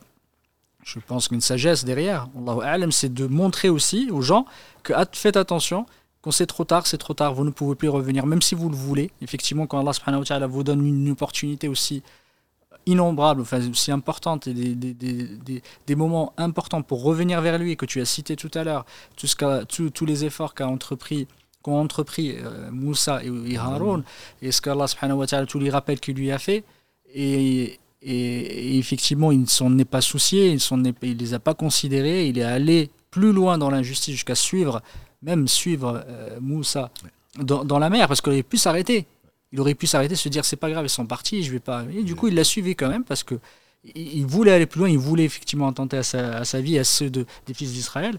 Et ce moment-là, Allah nous dit faites attention. À ce moment-là, il n'y a plus de. C'est un point de non-retour. Et, on peut arriver effectivement à ne plus même pas avoir ce moment-là. Du coup, il faut faire très très attention dans notre vie et se remettre en question continuellement parce que peut-être qu'on n'aura malheureusement pas le, le, moyen ni le moment de, de revenir vers Allah. Là, je pense que c'est effectivement c'est quand on veut bien faire, et comme nous on le verra plus mm. tard, quand tu es au matin, n'attends pas le soir pour faire le bien. Quand tu es au soir, n'attends pas le matin pour faire le bien. Et pour nous pécheurs, euh, n'attends pas demain pour te repentir, parce que demain sera peut-être trop tard. On voit peut-être Pharaon, effectivement, mais nous sommes quelque part tous des petits pharaons, tous des injustes, tous des orgueilleux. Donc, euh, quand Yunus dit La ilaha illa subhanaka inni kuntu c'est quand un prophète dit qu'il était injuste, qu'il dit alors de nous? Donc, on est injuste matin, midi, soir, peut-être même sans s'en rendre compte. Et donc, ne pas attendre demain pour se repentir. Et le meilleur des hommes, demander pardon à Allah 100 fois par jour. Donc, euh, se remettre toujours en cause, revenir toujours repentir à Allah avant qu'il ne soit trop tard. Parce que quand il est trop tard, comme tu dis, c'est il n'y a pas de retour. C'est un aller sans retour. Donc il faut qu'on prie Allah subhanahu wa ta'ala d'être sincère et de se repentir le plus tôt possible. Et les savants disent même que le fait d'attendre pour se repentir en demande un autre repentir. le fait de savoir qu'on a péché, dès qu'on sait que l'on est dans le péché, on doit se repentir. Si on ne le fait pas, cela est un péché supplémentaire pour lequel il faut encore se repentir. Donc dès qu'on peut faire du mal, il faut le faire. Dès qu'on peut faire du mal, il faut l'éviter. Dès qu'on peut faire du bien, il faut le faire et jamais retarder le retour vers Allah subhanahu wa ta'ala qui de toute façon est inéluctable. Si on ne le fait pas, Allah va nous l'imposer, mais certainement sans, sans la contrepartie qui est son amour. Allah aime les gens qui reviennent vers le repentant, il aime les gens qui se purifient. Surat Baqarah, verset 222. Donc ça, on le connaît. Si on sait qu'Allah aime une chose, pourquoi retarder la chose? Sinon que Allah sait qu'elle... Mm quel mal nous attend, qu'Allah nous préserve donc des maux de nos actions et des conséquences de nos péchés. Amin, amin, barakallahu Je sais pas si tu voulais effectivement ajouter, euh, parce qu'on est presque à 20h30 et 20h29, si tu avais d'autres, euh, tu pouvais, voulais ajouter des éléments autour de Ashura, autour de l'histoire de Moussa. tout n'a pas été dit, ce sera difficile de, de, Tout est merveilleux. Si Allah revient souvent dessus et dans chaque passage, mm. c'est de d'autres leçons que l'on apprend. Euh, c'est une chose évidente sur laquelle peut-être je ne me suis pas arrêté, c'est l'omnipotence d'Allah. Oui. Voilà. C'est que, la mer se fende, ça peut t'étonner, toi. Mais comme je dis, qui était dans le ventre de nos mères, dans trois ténèbres, euh, pour faire d'une goutte de sperme et d'un ovule pour en faire quelqu'un aujourd'hui qui philosophe Allah est capable de toutes choses. Il est capable de toutes choses. Sinon, on ne peut jamais désespérer d'Allah, c'est seulement quand on ne le connaît pas. Et donc Allah a fendu la mer, Allah a ordonné au feu de ne pas brûler Ibrahim, il n'a pas brûlé. Allah a ordonné à, Jésus de naître d'une mère sans père. Allah a créé Adam sans père ni mère. Allah il est capable de toutes choses. Wallahu ala kulli qadir. À n'en pas douter, Allah est capable de ce qu'il veut et il fait tout ce que sa sagesse lui dicte, que la sagesse dicte et sa sagesse est parfaite. Il est omnipotent. Celui qui est avec Allah, la compagnie d'Allah, il a dit Kalla ma'iya rabbi sayyadin. Moi, j'aime beaucoup cette, ce verset. Hmm. Il dit Oh que non, ils vont nous rattraper. Mais c'est sans oublier Dieu. Vous avez oublié Dieu? Certainement pas. Ils ne vont pas nous rattraper parce que j'ai mon Seigneur avec moi. Ma'iya rabbi. Mon Seigneur est avec moi. Ils ne vont pas, il va me guider. Parce que si Allah te guide, nul ne saurait t'égarer. Si Allah te laisse égarer, personne ne saurait se montrer le droit chemin. Donc ça, c'est cette confiance qui naît de quoi? De la compagnie d'Allah subhanahu wa ta'ala. Qu'Allah nous rende euh, digne de cette compagnie, parce que cette compagnie ne vient en réalité que de la purification du cœur, ne vient que de la méditation, ne vient que du rappel d'Allah. Allah dit dans un hadith aussi, je suis avec mon serviteur. Quand mon serviteur me mentionne à lui-même, je le mentionne à moi-même. C'est pour cela peut-être que les meilleurs d'entre nous, à n'en pas douter, sont ceux qui se rappellent le plus à Allah. Quand mon, serviteur me mentionne à lui, en lui-même, c'est que sans que les gens le sachent, il est parmi les hommes, mais il est avec Allah. Quand mon serviteur me mentionne, en lui-même, je le mentionne à moi-même. Quand mon serviteur m'évoque dans une assemblée, comme la nôtre, dans le live ou ailleurs, dans la mosquée, je l'évoque dans une assemblée meilleure, c'est-à-dire Allah t'évoque qui es-tu, fils d'Adam, pour que Allah t'évoque dans, dans l'assemblée, donc des nobles que sont les anges, porteurs du trône en particulier. Donc Allah, il est miséricordieux. Allah, il est miséricordieux. Il n'a pas besoin de Moussa, il n'a besoin de personne. Allah, subhanahu wa ta'ala, a secouru Moussa comme il a promis de secourir les croyants, il le fera. Autant sa promesse a été vérifiée, autant, comme tu l'as dit au début, sa promesse sera toujours accomplie. À n'en pas douter. On peut avoir des périodes de blues, on peut avoir des périodes de tristesse, mais jamais perdre la confiance en Allah subhanahu wa ta'ala, l'omnipotent, l'omniscient, le miséricordieux par essence et par excellence. Effectivement, les, les, leçons sont importantes de, cette, de, l'histoire de Moussa, effectivement, qui a duré et qui est passé par des épisodes importants. Et chaque fois, à chaque fois, il y a, il y a des leçons à en tirer. Alhamdulillah, qu'Allah subhanahu wa ta'ala nous, nous, inspire et nous fasse suivre et essayer d'imiter euh, la voix des, prophètes, et en premier le prophète Mohammed. Euh, on va passer, Inch'Allah, aux, aux, questions. Je rappelle juste euh, un petit rappel par rapport à la question qu'on a posée tout à l'heure pour nos téléspectateurs qui nous suivent, qui est, qui est quelle est la personne qui a averti le prophète qui a annoncé au prophète qu'il allait être chassé de, de son pays? Voilà la question et le livre qui va, sera offert à celui qui aura la bonne réponse, Inch'Allah, c'est la Sunna, son histoire, son statut, son autorité, euh, de Mohamed Thaqi Utmani. Thaqi Utmani. Salam alaikum.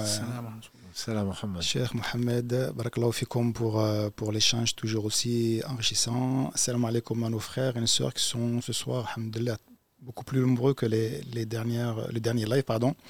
Soyez les bienvenus, même si on arrive à la fin. On va vous donner donc la parole et vous laisser euh, poser quelques questions sur notamment euh, ce qu'on peut appeler euh, l'antenne libre maintenant, puisqu'on quand vous appelez, vous avez la possibilité soit de poser vos questions sur le, sujet du soir, soit poser des questions peut-être qui vous, qui vous travaillent depuis quelques temps, de, de, de, manière un peu plus générale.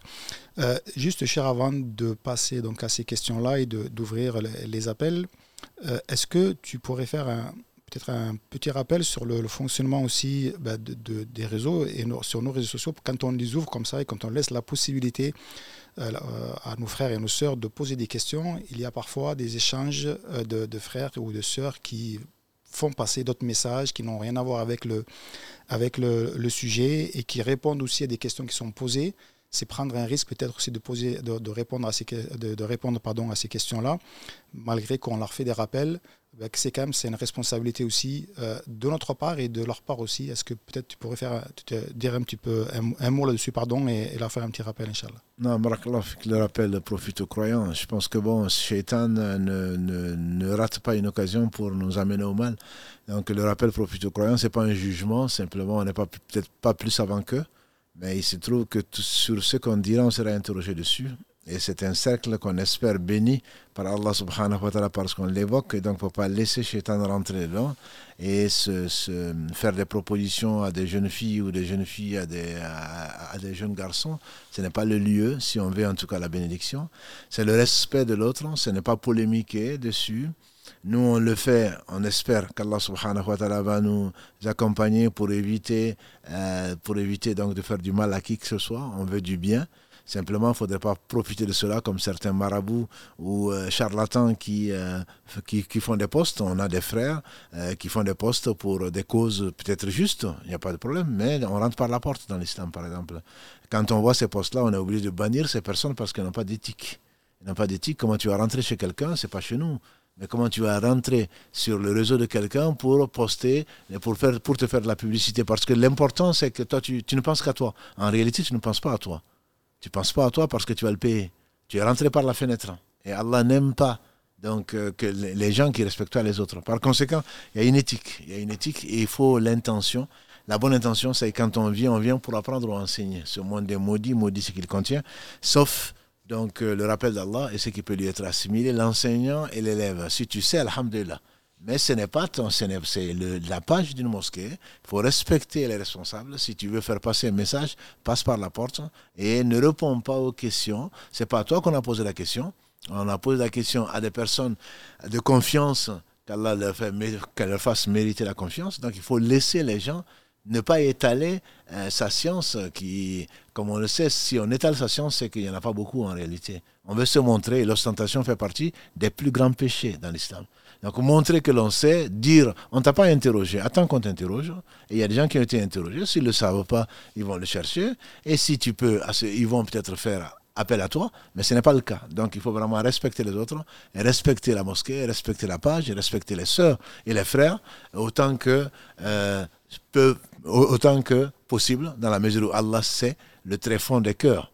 Allah sait tout. Donc ce n'est pas sous un prétexte quelconque qu'on peut manquer de respect ou d'éthique vis-à-vis des uns et des autres, surtout vis-à-vis d'une mosquée.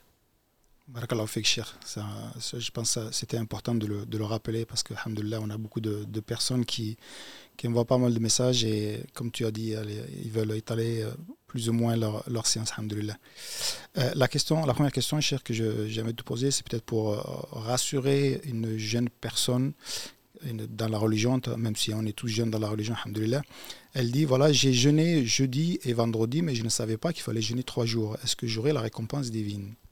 Inch'Allah, Allah est bien plus généreux que cela. Le prophète n'a même pas jeûné deux jours. Il a exprimé effectivement ce qu'Allah aime. Lui, il n'a jeûné que le jour de Ashura, comme Allah le lui a inspiré, mais l'année d'après, dans la, dernière année de sa vie, ici-bas, il a, le, son jeûne a coïncidé avec celui donc euh, des, des, des, Juifs. Et euh, donc il dit, si je vis l'an prochain, Inch'Allah, je générerai le 9 et le 10. Dans une version, le 10 et le 11. Dans une version, le 9, le 10 et le 11. Donc, Alhamdulillah, celui qui veut suivre sa sunna, la meilleure voie pour aller vers Allah, va jeûner 9 et le 10, c'est ce que tu as fait, donc il n'y a absolument aucun souci à se faire. D'autres disent que c'est le 10 et le 11, et le meilleur jeûne, c'est certainement les 3. Mais si tu ne savais pas, il se peut qu'Allah t'ait déjà récompensé par le pardon donc des péchés de l'année dernière, des péchés véniels de l'année dernière. Et celui qui ne sait pas n'a pas de péché. De toute façon, c'est pas un péché que de ne pas jeûner à Shura. Déjà, il faudrait qu'on le. C'est pas un jeûne qui est obligatoire. Le prophète sallam a ordonné, il était obligatoire avant la révélation de l'obligation du jeûne du Ramadan.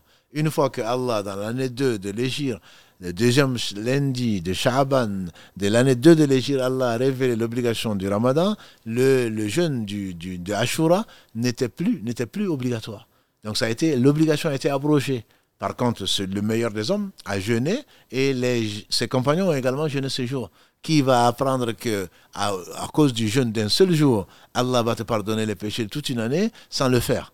Et donc, il a jeûné, il a continué à jeûner tout en, bien sûr, en jeûnant le ramadan. D'autres après lui et avec lui ont jeûné. Donc, le 9 et le 10, c'est excellent, je dirais.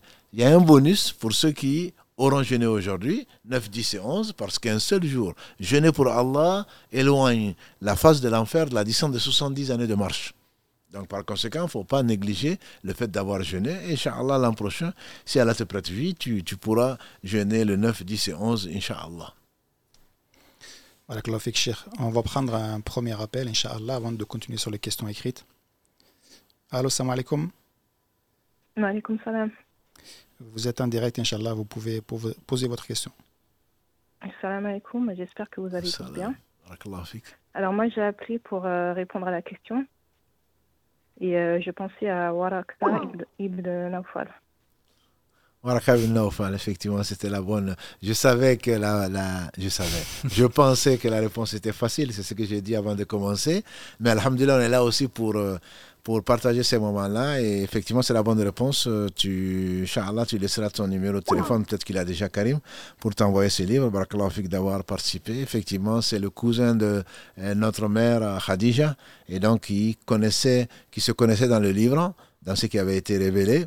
Et donc qui a prédit effectivement au prophète sallallahu alayhi wa sallam qu'il allait être chassé et lui de s'étonner parce qu'il ne savait que ce qu'Allah lui a enseigné. Comment? Parce qu'on va me chasser. Et il a répondu qui a été porteur d'un message aussi important que toi qui n'a pas été chassé donc de son peuple? Effectivement, c'est la bonne réponse. Barakallahu fik. Alhamdulillah, je suis très contente. Barakallahu fik. Merci, barakallah. Salam alaikum. D'autres appels, Karim?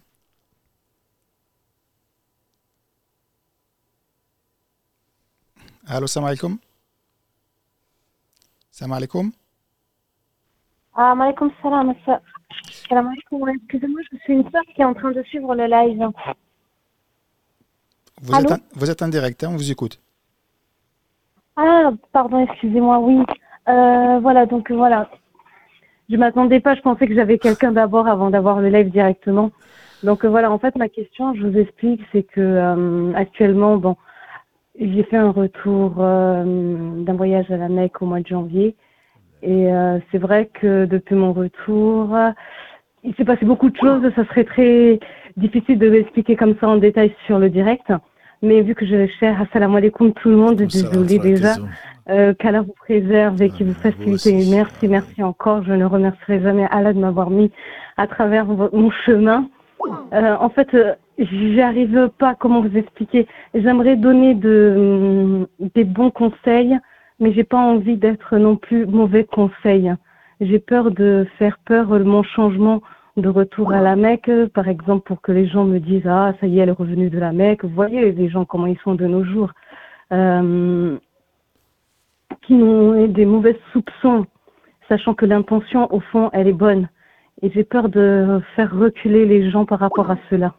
Déjà, par, par rapport à la Hijra, je ne sais pas si ça va par rapport au, aussi euh, au, sujet actuel. C'est comme une sorte de Hijra parce qu'on a envie de mettre les gens dans le bon chemin aussi. On a envie de, surtout les proches. Et tout ça, ça me fait peur. J'ai pas envie de brusquer les gens dans mon changement actuel également.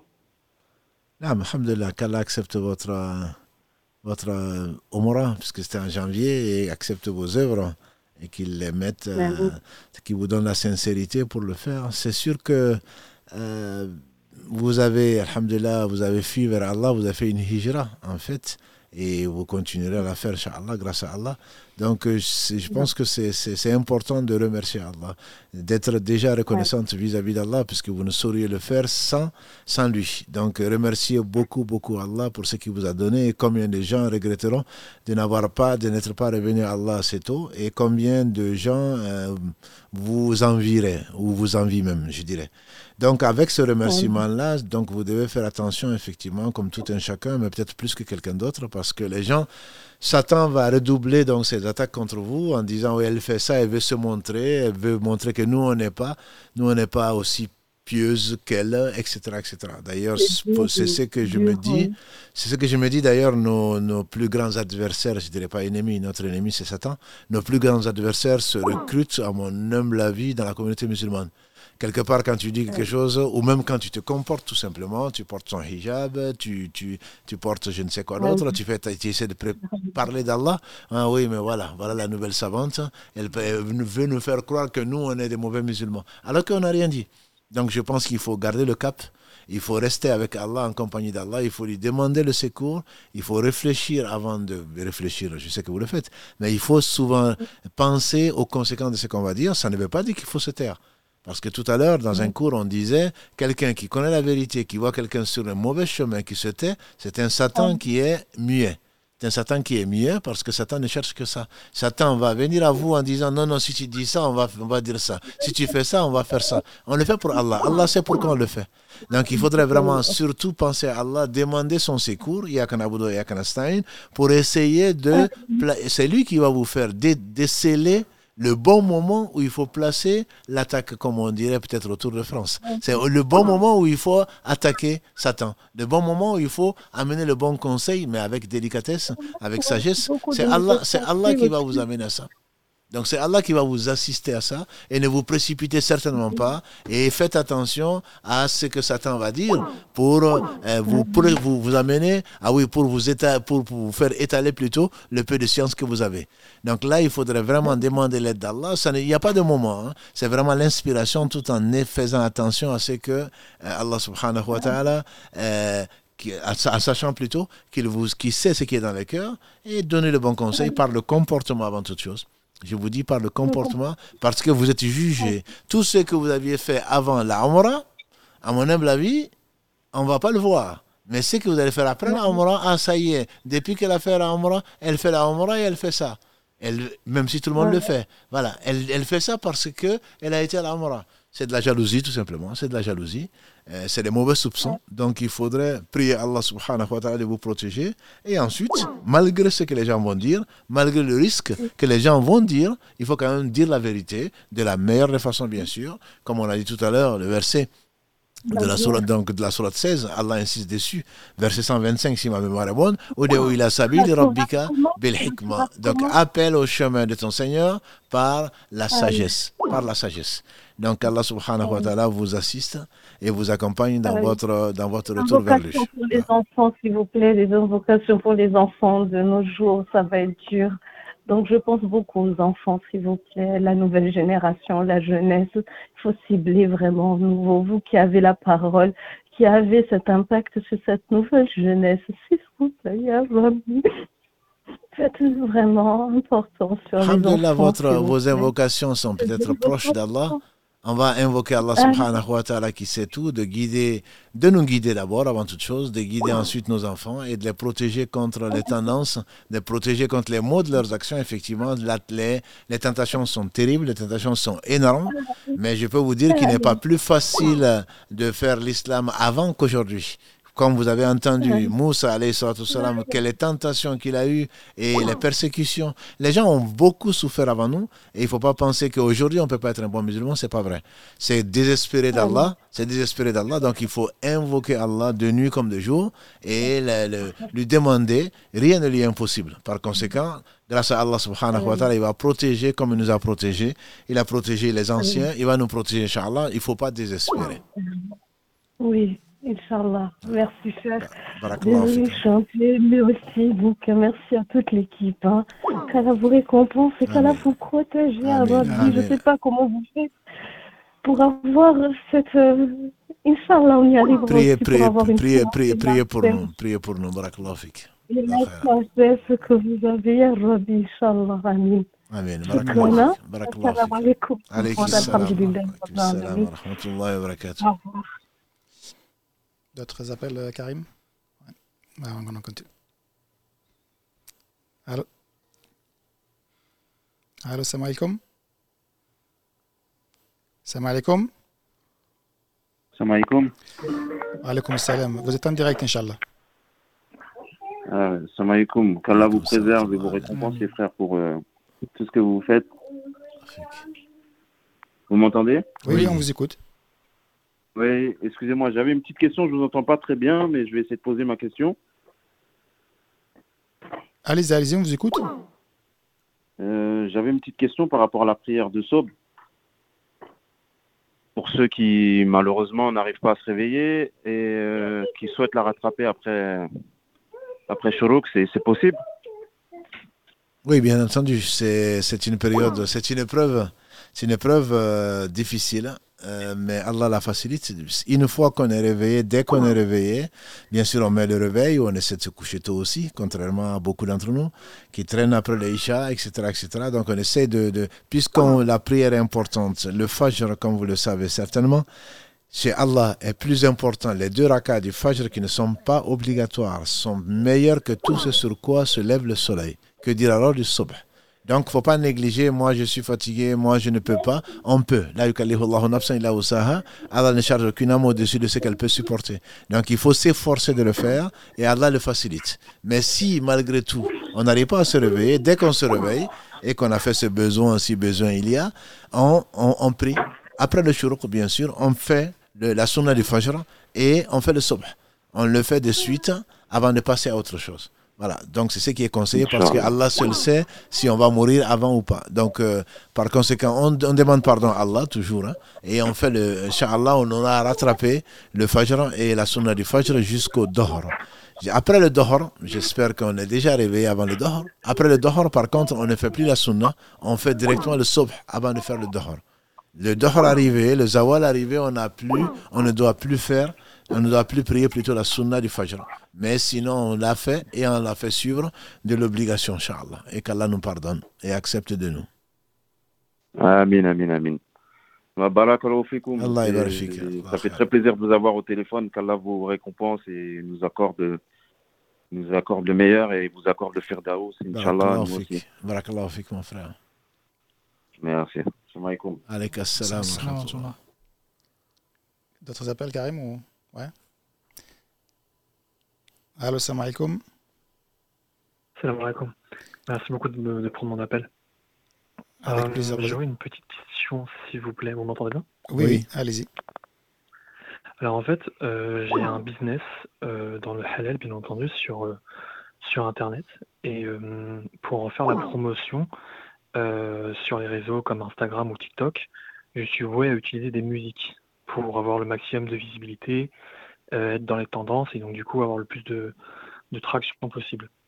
Malheureusement, j'essaie vraiment d'éviter d'utiliser ces musiques-là, mais euh, je n'ai pas d'autre solution parce que si j'utilise pas de musique, euh, c'est tout, tout mon système qui, qui, ne pourrait pas fonctionner et je voulais savoir si vous avez des solutions ou si, ou si vous avez des solutions tout simplement.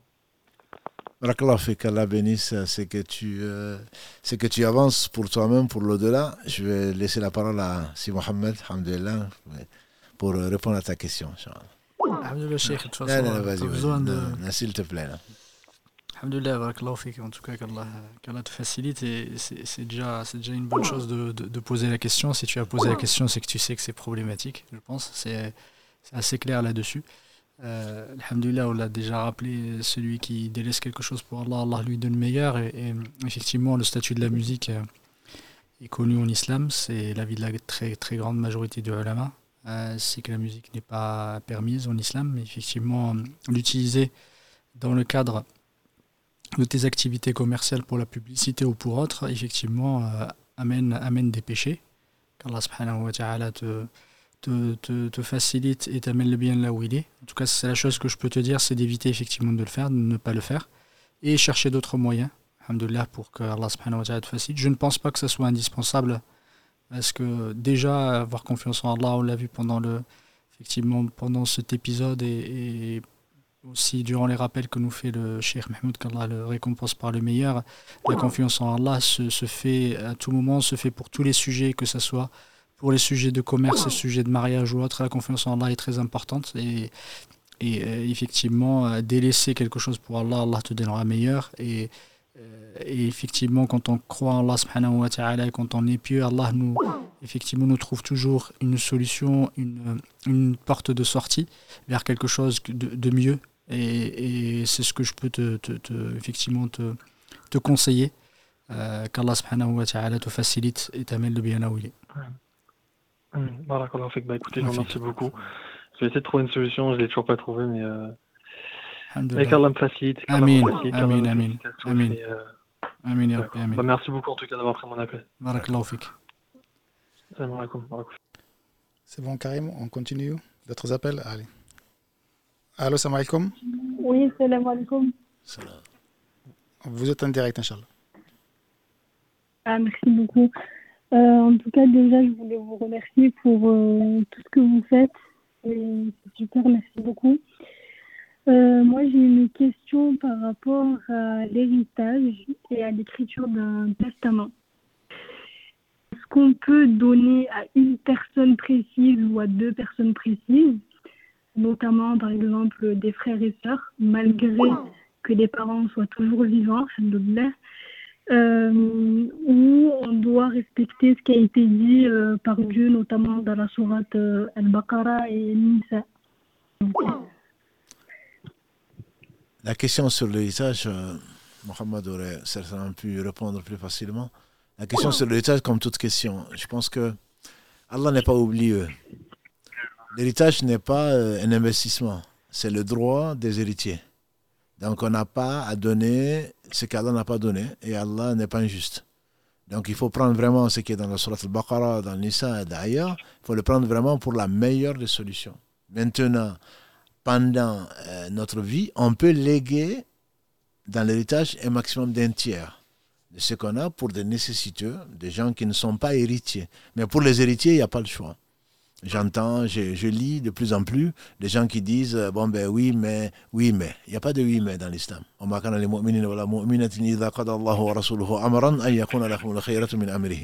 Il n'appartient ni aux croyants ni à la croyance une fois qu'Allah a décrété une chose, surat 33 verset 36, qu'ils aient le choix. Donc Allah nous donne la, le meilleur, le, le meilleur, puisqu'il aurait pu faire autrement. S'il nous donne une chose, c'est que c'est la meilleure des choses. Donc là, il ne faut pas en douter, il ne faut pas douter, ce n'est pas l'héritage qui va faire vivre quelqu'un dans ce bas monde. Ce qu'il contient ne représente pas grand-chose. Donc là, on désobéit à Allah inconsciemment ou consciemment. Et il se peut qu'Allah n'accorde aucune baraka dans ce que l'on a fait. Donc il y a tout ça qui compte. Je veux dire, je dirais même, il n'y a que ça qui compte. Donc le, regard d'Allah, c'est le plus important. Tout en veillant, bien entendu, à ne pas faire du mal à, qui, à ses créatures. Donc le regard d'Allah est le plus important. Je ne conseille à personne de revenir sur le testament, sauf pour un tiers, et le prophète m'a dit un tiers c'est beaucoup, pour des non, pour des non-héritiers. Pour les héritiers, le problème ne se pose pas, ne doit pas se poser. Voilà. Et pour les non-héritiers, parce qu'ils sont orphelins, parce qu'ils ont besoin de ceci, cela, c'est pas nous. Nous, on est venus sans, sans biberon, on est venus sans sac à dos, on est venus sans couche, on est venus sans tout ça. Allah nous a tout donné, et bien plus. Donc il ne faut pas qu'on s'inquiète outre mesure pour les gens qu'on va laisser. C'est Allah, quand il a créé, Allah a déterminé la, subsistance de tout un chacun. Ce n'est pas nous qui donnons la subsistance. Nous ne sommes que des moyens. Donc il faut faire confiance à Allah subhanahu wa ta'ala. On n'est pas plus bienveillant, on n'est pas plus miséricordieux qu'Allah. Donc il faut garder toutes ces notions-là avant de prendre des décisions qui peuvent nous nuire dans l'au-delà, surtout parce que c'est le plus important qui peuvent nous nuire dans l'au-delà. Si on fait ce choix-là, pourquoi on l'a fait Allah sait pourquoi on l'a fait. On pense aimer plus que Allah. On pense pas savoir plus que Allah, mais on se dit peut-être que c'est possible. C'est un risque que je ne prendrai pas. Ma soeur, je vous conseille vraiment, d'un point de vue testament, de rester, et dans, dans votre vie également, sinon vous ne seriez pas en, notre compagnie, de, de, de respecter ce qu'Allah, dans sa sagesse, dans sa miséricorde et dans son omniscience, a décrété. D'accord, d'accord. Merci beaucoup. Barakallah. Barakallah. Juste, euh, Salam alaikum. Juste une petite, euh, une petit effectivement rappel, c'est que la sœur effectivement disait qu'elle souhaitait léguer quelque chose à son frère ou sa sœur. Effectivement, parce que hum, typiquement, le, ce que tu as dit, Barakallah, très si bien, c'est que le, il y a point de, de legs ou de, de, testament pour celui qui hérite, et c'est pas parce qu'on fait partie de la famille qu'on est héritier. Et le frère et, le, frère et la sœur sont force, enfin, n'héritent pas dans tous les cas, effectivement. Dans tous les cas, je veux dire, c'est qu'il y a certains cas où ils héritent. Il faut qu'elle regarde est-ce qu'ils sont héritiers ou pas. À ce moment-là, si c'est son frère, effectivement, il n'est pas, il est exclu des héritiers parce qu'elle a des enfants ou elle a, un père encore vivant. À ce moment-là, elle peut effectivement leur léguer quelque chose. À ce moment-là, mais ça dépend effectivement de la situation de chacun. Ah, je parlais des mm. héritiers. Les héritiers. voilà, une fois qu'ils font partie des héritiers, il n'y a, pas à chercher. Après, s'ils ne font pas partie des héritiers, effectivement, on peut léguer à, hauteur de un tiers au maximum. Tout à fait. Tout à fait. Euh, avant de prendre notre appel, euh, une petite question qui forcément, euh, il y a des questions qui amènent d'autres questions, et notamment le frère qui a appelé par rapport à la musique. Euh, donc il y a beaucoup de questions là-dessus. Oui, mais est-ce qu'on peut utiliser des instruments sans, enfin des musiques sans instruments, etc., etc. Et puis il y a une question qui dit quand il y a un mariage, on dit qu'il faut faire du bruit pour faire savoir que les personnes viennent de se marier. Donc comment faire cela sans, euh, sans, sans mettre de la musique? Euh, le, le, youyou, le youyou est bien connu depuis très longtemps. Voilà, donc on n'a pas vraiment besoin de donner des idées aux gens pour le mariage pour savoir qu'il y a de. Voilà. On, on tapait des mains, euh, on peut chanter. Le professeur n'a pas, pas, pas interdit le chant. Mhm. Là, il parle de musique. Le frère qu'Allah le facilite et qu'Allah le, le mhm. bénisse, même, j'ai dit, parce que s'il pose la question, c'est bien parce qu'il il cherche le bien. Mhm. Voilà. Et celui qui cherche le bien, je suis sûr qu'Allah va lui montrer les portes de bien. Voilà. Donc, euh, non, faire, faire là. Là, on, on, le sait tous, que les chanteuses, euh, les petites filles et les grandes, et les grandes, et dans les rues, on a tous connu ça dans les villages et de le reste. Quand il y a un mariage, ça se sent. Hein. Ça se sent. Donc, on n'a vraiment pas besoin de, de, de, du rock, du rock and roll ou d'autres choses pour savoir qu'il y a un mariage. Non, pour faire du bruit, les, les hommes savent le faire. Voilà. Donc, ce qui est permis dans les, dans, c'est le douf, comme on le sait, dans les mariages. Et le professeur a, a, a euh, repris euh, Abu Bakr, le meilleur des compagnons du prophète sallam, quand des petites filles sont venues chanter donc le jour de, le jour de la fête. Voilà, donc c'est permis, c'est permis de chanter à des petites filles, mais ce qui n'est pas permis, c'est les instruments donc à cordes et à vent que nous connaissons tous. Donc c'est ça. Je pense que le frère connaît très bien euh, sa, religion et je pense qu'il sait que les chants sont permis simplement effectivement pour faire monter l'audimat ou la mm. publicité. Aujourd'hui, quand il ne le fait pas, dans nos réels par exemple, on sait très bien que s'il n'y en a pas, eh ben, ça passe pas. Eh nous on n'en vit pas. Mm. on a investi pour l'au-delà. Et donc, c'est permis, tout à fait permis de vivre de, ce, de son savoir ici pour gagner l'au-delà. Donc, le frère est probablement dans ce cas-là, il ne s'agit pas de lui, mais ce n'est pas, on ne fait pas feu de tout bois. On ne fait pas feu de tout bois. La fin dans l'islam ne justifie pas les moyens. C'est pas parce que, comme il a dit ici Mohammed c'est pas parce que je veux euh, du bien que je vais faire n'importe quoi. Allah est pur, on accepte ce qui est pur. S'il a interdit des choses, c'est bien parce que notre bien n'y est pas, même si on pense. Wallahu Allah sait, vous ne savez pas. Donc, euh, c'est la raison pour laquelle, d'en faire du bruit, on peut le faire. Ça, ce n'est pas un souci. Je, fais confiance à mes sœurs à me faire pour faire du bruit avec les casseroles, avec tout ce qu'ils veulent. Et d'habitude, euh, ils ne se gênent pas.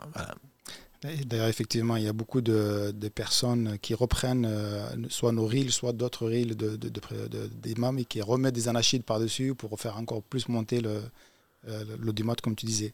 Non, c'est une très bonne remarque, Mohamed, puisque les gens utilisent ce n'est pas. J'espère que nos frères, nos sœurs nous connaissent assez, en tout cas nous font confiance pour savoir que les réels, quand ils voient sur différentes, avec de la musique, c'est pas nous. C'est des gens qui, sans la permission, mm. prennent une partie de ce que l'on dit et font monter la sauce.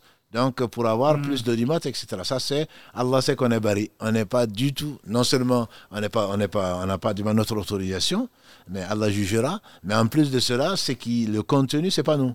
C'est pas nous, c'est eux qui le font pour avoir ce qu'Allah seul sait.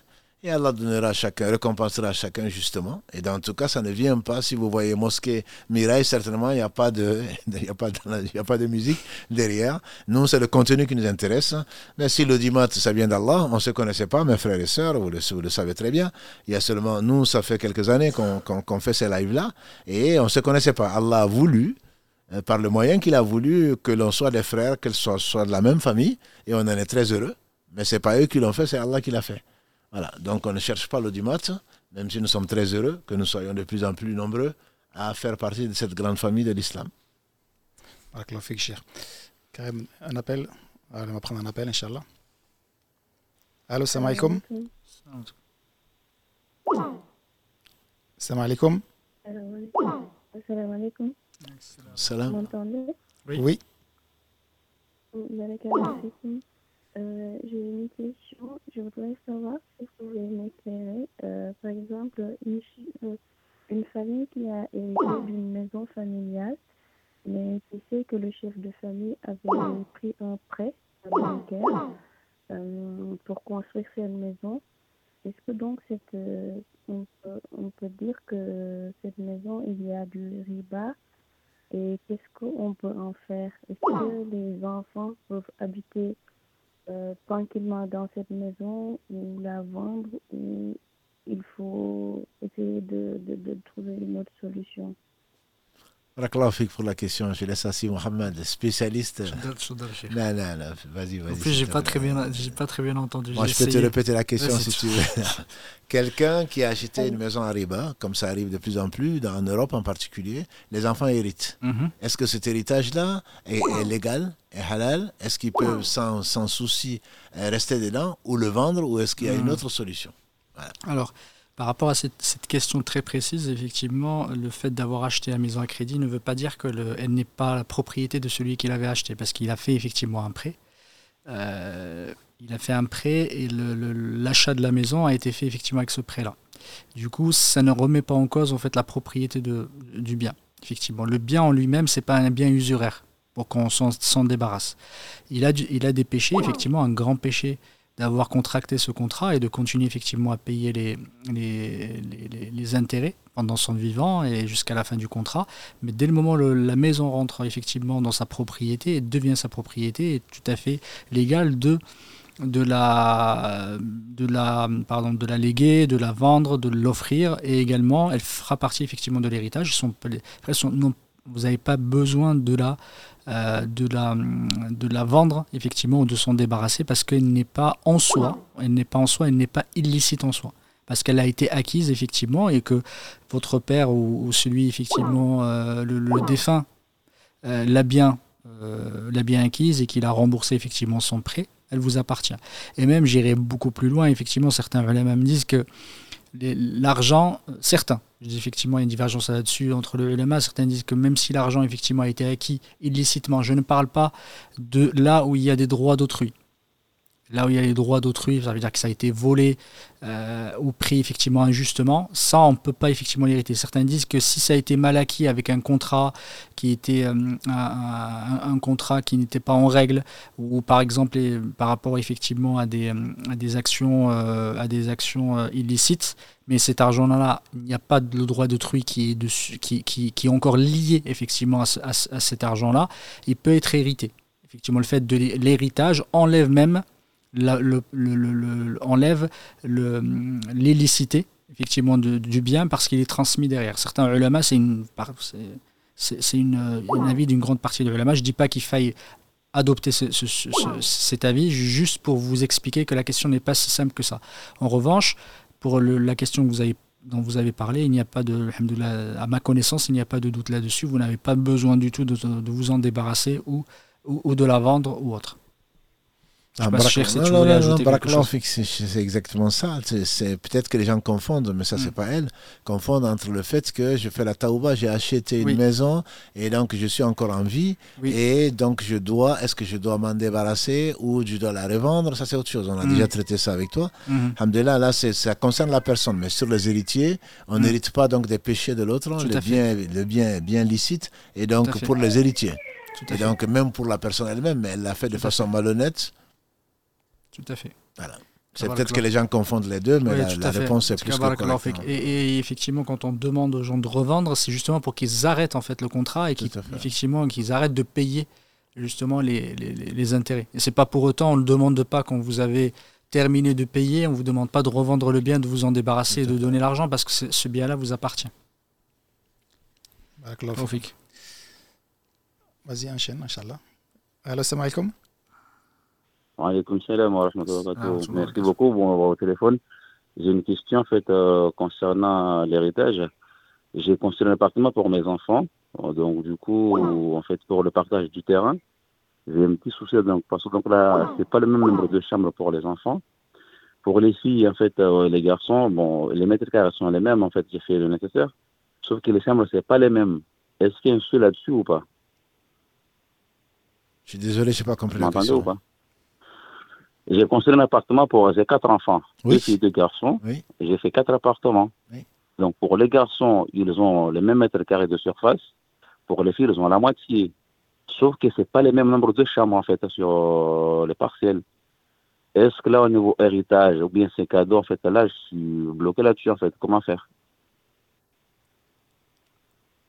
C'est que vous voulez savoir si ce que vous avez fait est correct ou pas Oui, c'est ça. Oui offrir de votre vivant, offrir ce que vous voulez à qui vous voulez, c'est possible. Le prophète ce qu'il a interdit, c'est de. Il ne s'agissait pas de, de, de, de, donner la moitié. Ça, c'est l'héritage. L'héritage, Allah dit au garçon, enfin, à, la, à la fille, la, la moitié euh, du garçon. Mais ça, c'est pour l'héritage. Ça, ce n'est pas pour ce que vous leur offrez euh, du temps, de, enfin, plutôt pendant votre vie. Ce n'est pas concerné par ça. Il a dit, si c'est le besoin, j'entends par là, si vous avez les deux garçons, ils ont 10 enfants chacun, et que les filles euh, mm. sont célibataires, autre chose, il n'y a pas de, c'est de l'équité que vous avez fait. Par contre, si les filles euh, ne sont pas mariées ou vous pensez qu'elles vont être mariées et vont aller donc ailleurs, ce n'est pas de l'injustice. Si les garçons sont sur ces parcelles-là, ont leur famille déjà, ou comptent s'installer là avec leur famille. Donc ça, c'est une question de, comment dirais-je, d'ijtihad. Vous avez pensé qu'il y a un besoin. Donner en fonction des besoins n'est pas de l'injustice, c'est de l'équité. Voilà, c'est de l'équité. Maintenant, si effectivement les quatre sont célibataires et que de toute façon les garçons, les garçons ne cherchent qu'une chose, c'est partir ailleurs, et qu'ils euh, vont revendre leur parcelle, là je dirais que vous n'avez pas été juste. Dans le don que vous avez fait. En fait, euh, excusez-moi, ils sont encore petits les enfants, en fait, c'est au moins de, moins, de, moins de 15 ans les enfants si vous êtes moins de 15 ans, à moins que vous vous obligez ou vous pensez qu'ils vont rester là-bas pour fonder leur famille et que les filles vont se marier et aller ailleurs, je dirais que vous n'avez pas fait quelque chose de juste. Vous auriez dû donner à chacun la même chose, ou après ensuite qu'ils le revendent, soit qu'il reste, soit qu'il ne reste pas. Bon, ça c'est leur problème. Mais au moins vous aurez donné la même chose à chacun. C'est pas parce que ce sont des filles qu'elles n'ont pas droit à la même chose qu'aux garçons. Ça c'est mon opinion personnelle. Non, c'était pas possible de donner la même chose en fait euh, le parcelle. C'est vous qui hmm. savez, c'est vous qui savez pourquoi vous avez fait ça. Pourquoi vous avez fait ça? C'est moi, qui vous pose des questions Ce C'est pas possible de faire euh, en fait euh, égal en fait par égal en fait sur, sur le terrain. Oui, mais vous, vous, savez, vous savez mieux que nous ce que vous avez fait et pourquoi vous l'avez fait. Si vous n'exposez pas pourquoi vous avez fait ce choix-là, c'est difficile de vous conseiller, même pas vous conseiller. C'est difficile de donner un mm. avis si nous, on n'a pas les tenants et les aboutissants de la situation. Si c'est en pente, si c'est impossible, si mm. c'est possible, comment vous voulez-vous qu'on vous, vous, conseille alors qu'on n'est pas informé de la situation? Mm. D'accord. Donc, du coup, au niveau aussi, je fais des. Bon, c'est pas un héritage, donc du coup, il n'y a pas de souci en fait pour le partage. Non, si c'est pas un héritage, a été déterminé par Allah et il est juste, contrairement à ce que les uns et les autres peuvent penser. Allah, il est le plus bienveillant et l'héritage n'est pas une source de, de richesse. L'héritage, c'est pour venir, pour ne pas laisser les héritiers dans une situation. Et les hommes étant responsables dans l'islam de la charge, de toutes les charges, sont plus, ont plus de besoins que les filles. Maintenant, si les filles pensent que, et les hommes pensent que ce n'est pas juste, ben, ils n'ont qu'à faire ce qu'ils veulent. Voilà, c'est tout. Donc, non. Avant, si ce n'est pas un héritage, un don, il faut le faire de façon équitable. Équitable, c'est qu'en fonction du besoin. Mhm. Il ne s'agit pas de justice, entre guillemets, de donner à chacun ce qu'il faut, mais si vos s'ils étaient, si étaient grands, comme je l'ai dit tout à l'heure, si les, hommes étaient mariés, les femmes ne l'étaient pas, c'est tout à fait normal que vous donnez aux, garçons euh, ce dont ils avaient besoin par rapport aux filles. Voilà. Donc, si ce n'est pas le, si c'est du vivant, il n'y a pas besoin de, de, de, justice entre guillemets, ou surtout de donner la moitié aux filles et, la, et le double aux garçons.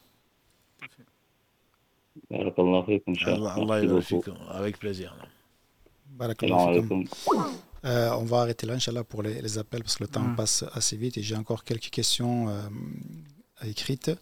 Euh, Cher tu as, parlé notamment de, bah, de, pas que tout à l'heure d'ailleurs, dans beaucoup de, de lives, dans beaucoup de, cours, de faire confiance en Allah.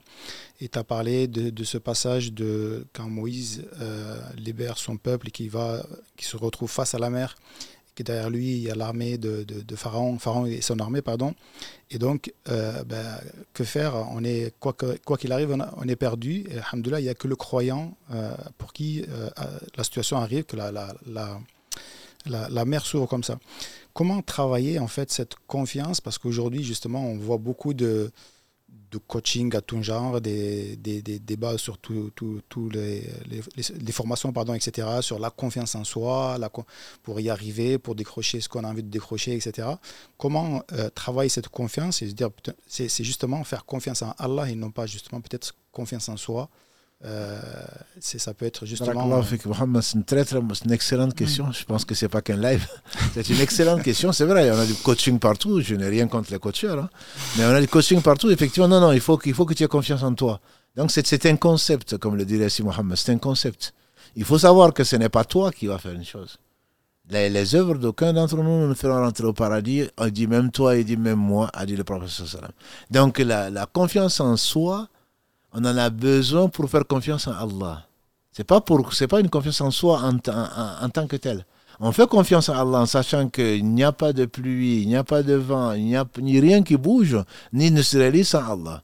Et en même temps, on prend les causes. Si on sait qu'on a tendance, on a du mal à l'oral, ben, ben qu'on qu'on comprenne, qu'on fasse du coaching pour mieux, s'exprimer à l'oral. Mais cela ne veut pas dire qu'on compte sur ça. Je compte sur moi. Non, il faut avoir confiance en soi. Non, il faut avoir confiance en Allah de me donner la possibilité de bien m'exprimer. Moussa, on a dit, euh, on a, on a, vu, on le sait, Allah le dit, il avait des problèmes d'élocution. C'est pas pour autant qu'il n'est pas le meilleur prophète des fils d'Israël. Voilà, donc ce n'est pas, c'est, pas la, c'est, pas l'aspect extérieur. C'est vraiment la confiance en Allah et ça se transmet et ça se, et ça transparaît plutôt par rapport à ce que l'on fait. Parce que le résultat dépend que d'Allah. Et mieux que moi disait que eh, la confiance en Allah, c'est quoi? C'est que tu ne comptes pas sur les causes. Je fais du coaching, pourquoi pas? Mais ce n'est pas sur celui-là. Ah non, mais maintenant j'ai bien travaillé, mais je pense, je vais l'avoir. Non. J'ai bien travaillé, je compte sur Allah pour me le donner. Et quand tu vois les causes partir, c'est-à-dire que tu sèches devant ta feuille, euh, si c'est un examen, tu vois les causes partir, mais ça n'enlève rien à la confiance en Allah. Quand tu vois les causes venir, que ça ne t'enthousiasme pas, ça y est, là je suis bien préparé, donc je vais l'avoir, c'est faux. Là tu as tout faux. Là tu fais confiance en toi-même. Et quand tu vois les causes partir, qu'on pense que vraiment tu n'as plus de chance, tu sais, ma soeur, à ton âge, avoir un mari, mon frère, avoir un boulot, en, portant, t'appelant Abdallah. Non, c'est tu fais confiance à Allah et tu fais les causes. Si tu l'as, tu sais que c'est grâce à Allah. Et si tu l'as pas, tu sais que c'est pour ton bien que Allah ne te l'a pas accordé. Voilà, donc je pense une excellente question. Il faut que les gens cessent, que nous cessons, moi, le, moi faisant partie du, du, du, groupe, que nous cessons mm. de faire confiance en nous-mêmes. Par contre, on a besoin de la confiance en soi pour progresser. Mais c'est pour mieux faire confiance en Allah, parce que les anciens disaient connaître Allah, c'est se connaître. C'est-à-dire savoir qu'on n'est pas grand-chose. Et savoir qu'on n'est pas grand-chose, c'est connaître Allah. Donc, ce n'est pas un miroir, mais c'est quelque chose, ce sont des choses qui sont interdépendantes. Si on fait confiance en soi, c'est qu'on ne connaît pas Allah. C'est qu'on ne se connaît même pas. On ne se connaît pas. Qui est-on? Qui est-on pour avoir, pour qu'on puisse euh, miser sur nous, pour qu'on puisse, euh, que nous-mêmes on fasse confiance en nous, c'est qu'on ne se connaît pas. On ne se connaît pas parce qu'on n'est rien. On voit l'expérience. Allah nous montre comment euh, du pauvre on peut devenir riche, du malade on peut, on peut, on peut guérir, plutôt l'inverse. Quand on est malade, on perd tous ses moyens, etc. On a tout préparé et finalement on ne l'a pas. Voilà, c'est celui qui fait confiance en lui-même, il fait confiance à Shaitan. Par contre, celui qui fait confiance à Allah, il a fait confiance à celui à qui on doit. Allah dit, et place ta confiance au vivant qui ne meurt pas. Et le proverbe le dit, le, poisson a fait confiance. Mm. Donc à l'eau, l'eau s'est asséchée, il ne savait pas où aller. Quand tu fais confiance à ton coaching, euh, tu fais confiance à je ne sais quoi d'autre, mais quand tu as séché, ben, tu as séché. Voilà, la théorie n'est pas la pratique, c'est Allah qui agit au travers de nous. Et donc, il ne faut pas mettre sa confiance en soi, il faut mettre sa confiance en Allah subhanahu wa ta'ala. Et c'est vraiment ça le vrai coaching. C'est la foi, c'est la travailler, c'est demander à Allah de nous aider à, à ce qu'il reste notre compagnon et prier pour qu'Allah réalise le meilleur.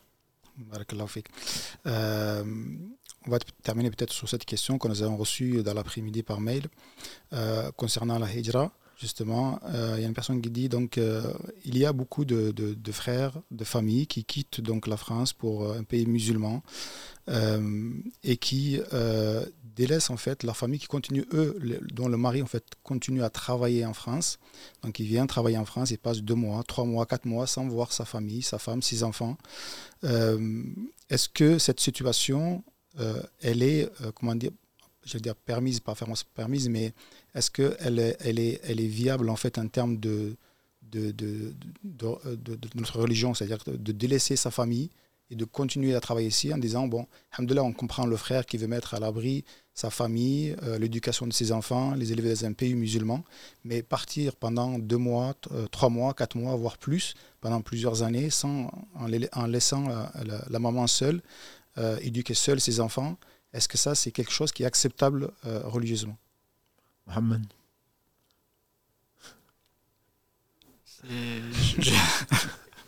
tu, vas faire, tu, vas me, tu, tu, vas me dire que tu n'as pas compris la question. Si, si, je l'ai lu déjà. non, à, cette, à, ses, à, ses, frères, quand elle leur accorde le meilleur, à ses sœurs, je pense qu'il faut, il faut être réaliste. C'est que la hijra, comme l'a dit ici Mohammed, c'est un concept. Ce n'est pas un but en soi. C'est pas l'endroit où on va. On pense protéger sa famille. Si ta femme a besoin de toi, et c'est le, c'est le but du couple, si tes enfants ont besoin de père et de mère, c'est le but de l'éducation et tu seras tenu responsable. L'éducation n'est pas que leur apporter à manger et à boire. Je peux comprendre une sécurité qu'on qui, a plus de facilité dans un pays euh, autre que dans les pays euh, d'Afrique ou d'ailleurs, mais le, le but, est-ce que c'est celui-là? C'est le matériel. Combien de gens se sont révoltés contre leur époux, contre leur père, parce qu'ils ont tout donné sauf justement l'amour. Ils ont tout donné sauf la présence. Donc, est-ce que c'est permis ou pas? Si la femme tombe dans le haram parce qu'elle a besoin d'un mari, si l'enfant tombe dans la délinquance parce qu'elle n'a plus peur de sa, de sa, mère, si le milieu il est comme il est, c'est pas le père qui va l'éduquer, c'est Allah qui l'éduque. Bien que l'intention soit bonne, quand on va quelque part, c'est parce qu'on ne trouve pas là où on est. C'est ce que disait d'ailleurs, je pense, le, le mail. Sans chercher sur place. On cherche sur place. On doit chercher sur place. On doit vivre avec sa famille. Tout faire pour vivre avec sa famille. Je ne dis pas qu'il faille euh, ne pas sortir. Aller chercher du travail euh, là où on est, euh, autour de là où on est, et donc en cercle concentrique, c'est si on ne trouve pas de travail qu'on doit s'expatrier, entre guillemets, pour aller chercher de quoi subvenir aux besoins de sa famille et revenir dès qu'on peut. Voilà, il ne s'agit pas de s'installer dans un endroit parce qu'on gagne bien sa vie. Alors si c'est le cas, on n'a qu'à ramener sa famille. La famille a besoin de beaucoup plus, l'homme a besoin, et la femme aussi, a besoin de beaucoup plus que de l'argent. Combien de gens parmi les riches, entre guillemets, Allah seul les riches, sont malheureux. Malheureux au point de se suicider seuls tout en ayant tout à leur service. Donc ce n'est pas, non, le, le bonheur n'est pas ça. Le bonheur, c'est du domaine du cœur. Le bonheur, c'est du domaine du cœur, il ne faut pas l'oublier. Et c'est Allah qui donne le bonheur. Je ne dis pas que ces frères ne sont pas motivés, au contraire, je pense qu'ils sont très motivés, mais ce n'est pas l'argent qui fait le bonheur. Ça, c'est, le cas de le dire. Ce n'est pas l'argent qui fait le, en tout cas, c'est pas l'argent seul qui fait le bonheur. Le bonheur, c'est Allah qui le fait, et le bonheur, c'est le cœur. Le bonheur, c'est ce que la personne ressent, même si elle n'a pas grand-chose, et elle a de l'attention, elle a de l'amour, etc. Il se peut que Allah lui fasse oublier ses malheurs ou ses petits bobos. Donc, je ne conseille pas, enfin, plutôt, je conseille à mes frères qui ont fait ce choix-là de penser à, à leurs femmes, à leurs enfants, à leurs responsabilités vis-à-vis d'Allah subhanahu wa ta'ala, et parce qu'on a besoin de beaucoup plus que l'aspect matériel. Je dirais même l'aspect matériel est relativement secondaire. Voilà, c'est le conseil que je, je, donne à mes frères qui ont fait ce choix-là, et ce n'est pas un jugement de valeur. Et je ne pense pas du tout, le peu que je connais de ne me permet pas euh, de, de, de, de les encourager dans leur position. Là. Leur position, c'est leur responsabilité vis-à-vis d'Allah, responsabilité vis-à-vis de leurs femmes, de leurs épouses, responsabilité vis-à-vis de leurs enfants. Donc c'est ce que je leur conseillerais de s'occuper de leurs enfants, pas seulement, et de leur époux et de leur épouse, pas seulement d'un point de vue matériel. Leur proximité, leur présence est certainement, apporte certainement beaucoup plus que euh, les, mandats ou, les comptes qu'ils vont euh, pouvoir garnir euh, tout en vivant loin de leur famille. Wallahu ala wa alam. Mohamed. Je pense qu'on va arrêter là. Il y a beaucoup de questions. Désolé, vraiment, il y a, si je n'ai pas posé toutes les questions. Il y a des questions aussi qui reviennent souvent sur des sujets qu'on a déjà traités. Donc, je, ne peux que vous inviter à, vous rendre sur notre chaîne YouTube, notamment sur la question, euh, à moins que cher, tu veux répondre très rapidement à une personne qui dit voilà, il y a une je connais une personne qui arrête souvent ses prières, euh, soit parce qu'elle est euh, déprimée, soit parce qu'elle manque d'énergie. Que faire avec cette personne? Est-ce qu'il faut lui faire une ruqya? Est-ce qu'il faut continuer à invoquer Allah pour elle? Je pense qu'on a déjà traité ces questions-là à plusieurs reprises. C'est sûr, elle, coupe le lien avec Allah et ensuite elle veut être branchée. Non, elle veut, elle être, elle veut être, elle veut être, elle veut être, ne pas être déprimée. Non. Booster le processus, en quelles que soient ses conditions, surtout quand il était le plus stressé, il s'occupait le plus de sa, de, sa famille, ça, je parle là au moins, de toute une communauté. Là, quand il arrive une nouvelle, il n'y a pas de mauvaise nouvelle, une nouvelle donc qui était oppressante, une nouvelle qui était grave, il s'adonnait à la prière. Donc quand on inverse les choses, bien entendu que ce n'est pas le roquet qu'il faut. Non, pas du tout. On commence par la fin. On commence par la fin. Il faut s'accrocher à Allah. Quand tout est parti, il faut s'accrocher à Allah. Et donc à ce moment-là, justement, la personne qui est déprimée a encore plus besoin de prier que la personne, on a tous besoin de prier tout le temps, mais elle a plus besoin encore de prier que la personne qui prie normalement. Donc, si je comprends bien, c'est le conseil qu'on doit lui apporter, parce que là, c'est la question qu'il pose. Absolument, plutôt que d'aller amener un imam euh, qui ne peut rien pour lui-même, qui est peut-être lui-même déprimé. c'est pas faux. Euh, en tout cas, voilà, comme à tous et à toutes, vraiment ce soir, on a dépassé des, des, records, Et euh, ben, je vous invite, à, Inch'Allah, à, à, clôturer. Et puis, j'invite nos frères et nos sœurs ben, à, vous, à vous rendre sur nos différents. Euh, réseaux sociaux pour euh, retrouver les vidéos, les lives et prendre le temps de les écouter plutôt que peut-être de suivre des séries sur, euh, sur à la télé.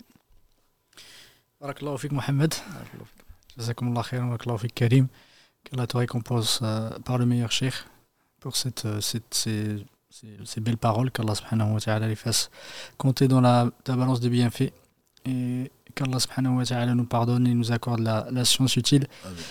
سبحانك اللهم وبحمدك أشهد أن لا إله إلا أنت أستغفرك وأتوب إليك. سبحان ربك رب العزة عما يصفون وسلام على المرسلين والحمد لله رب العالمين.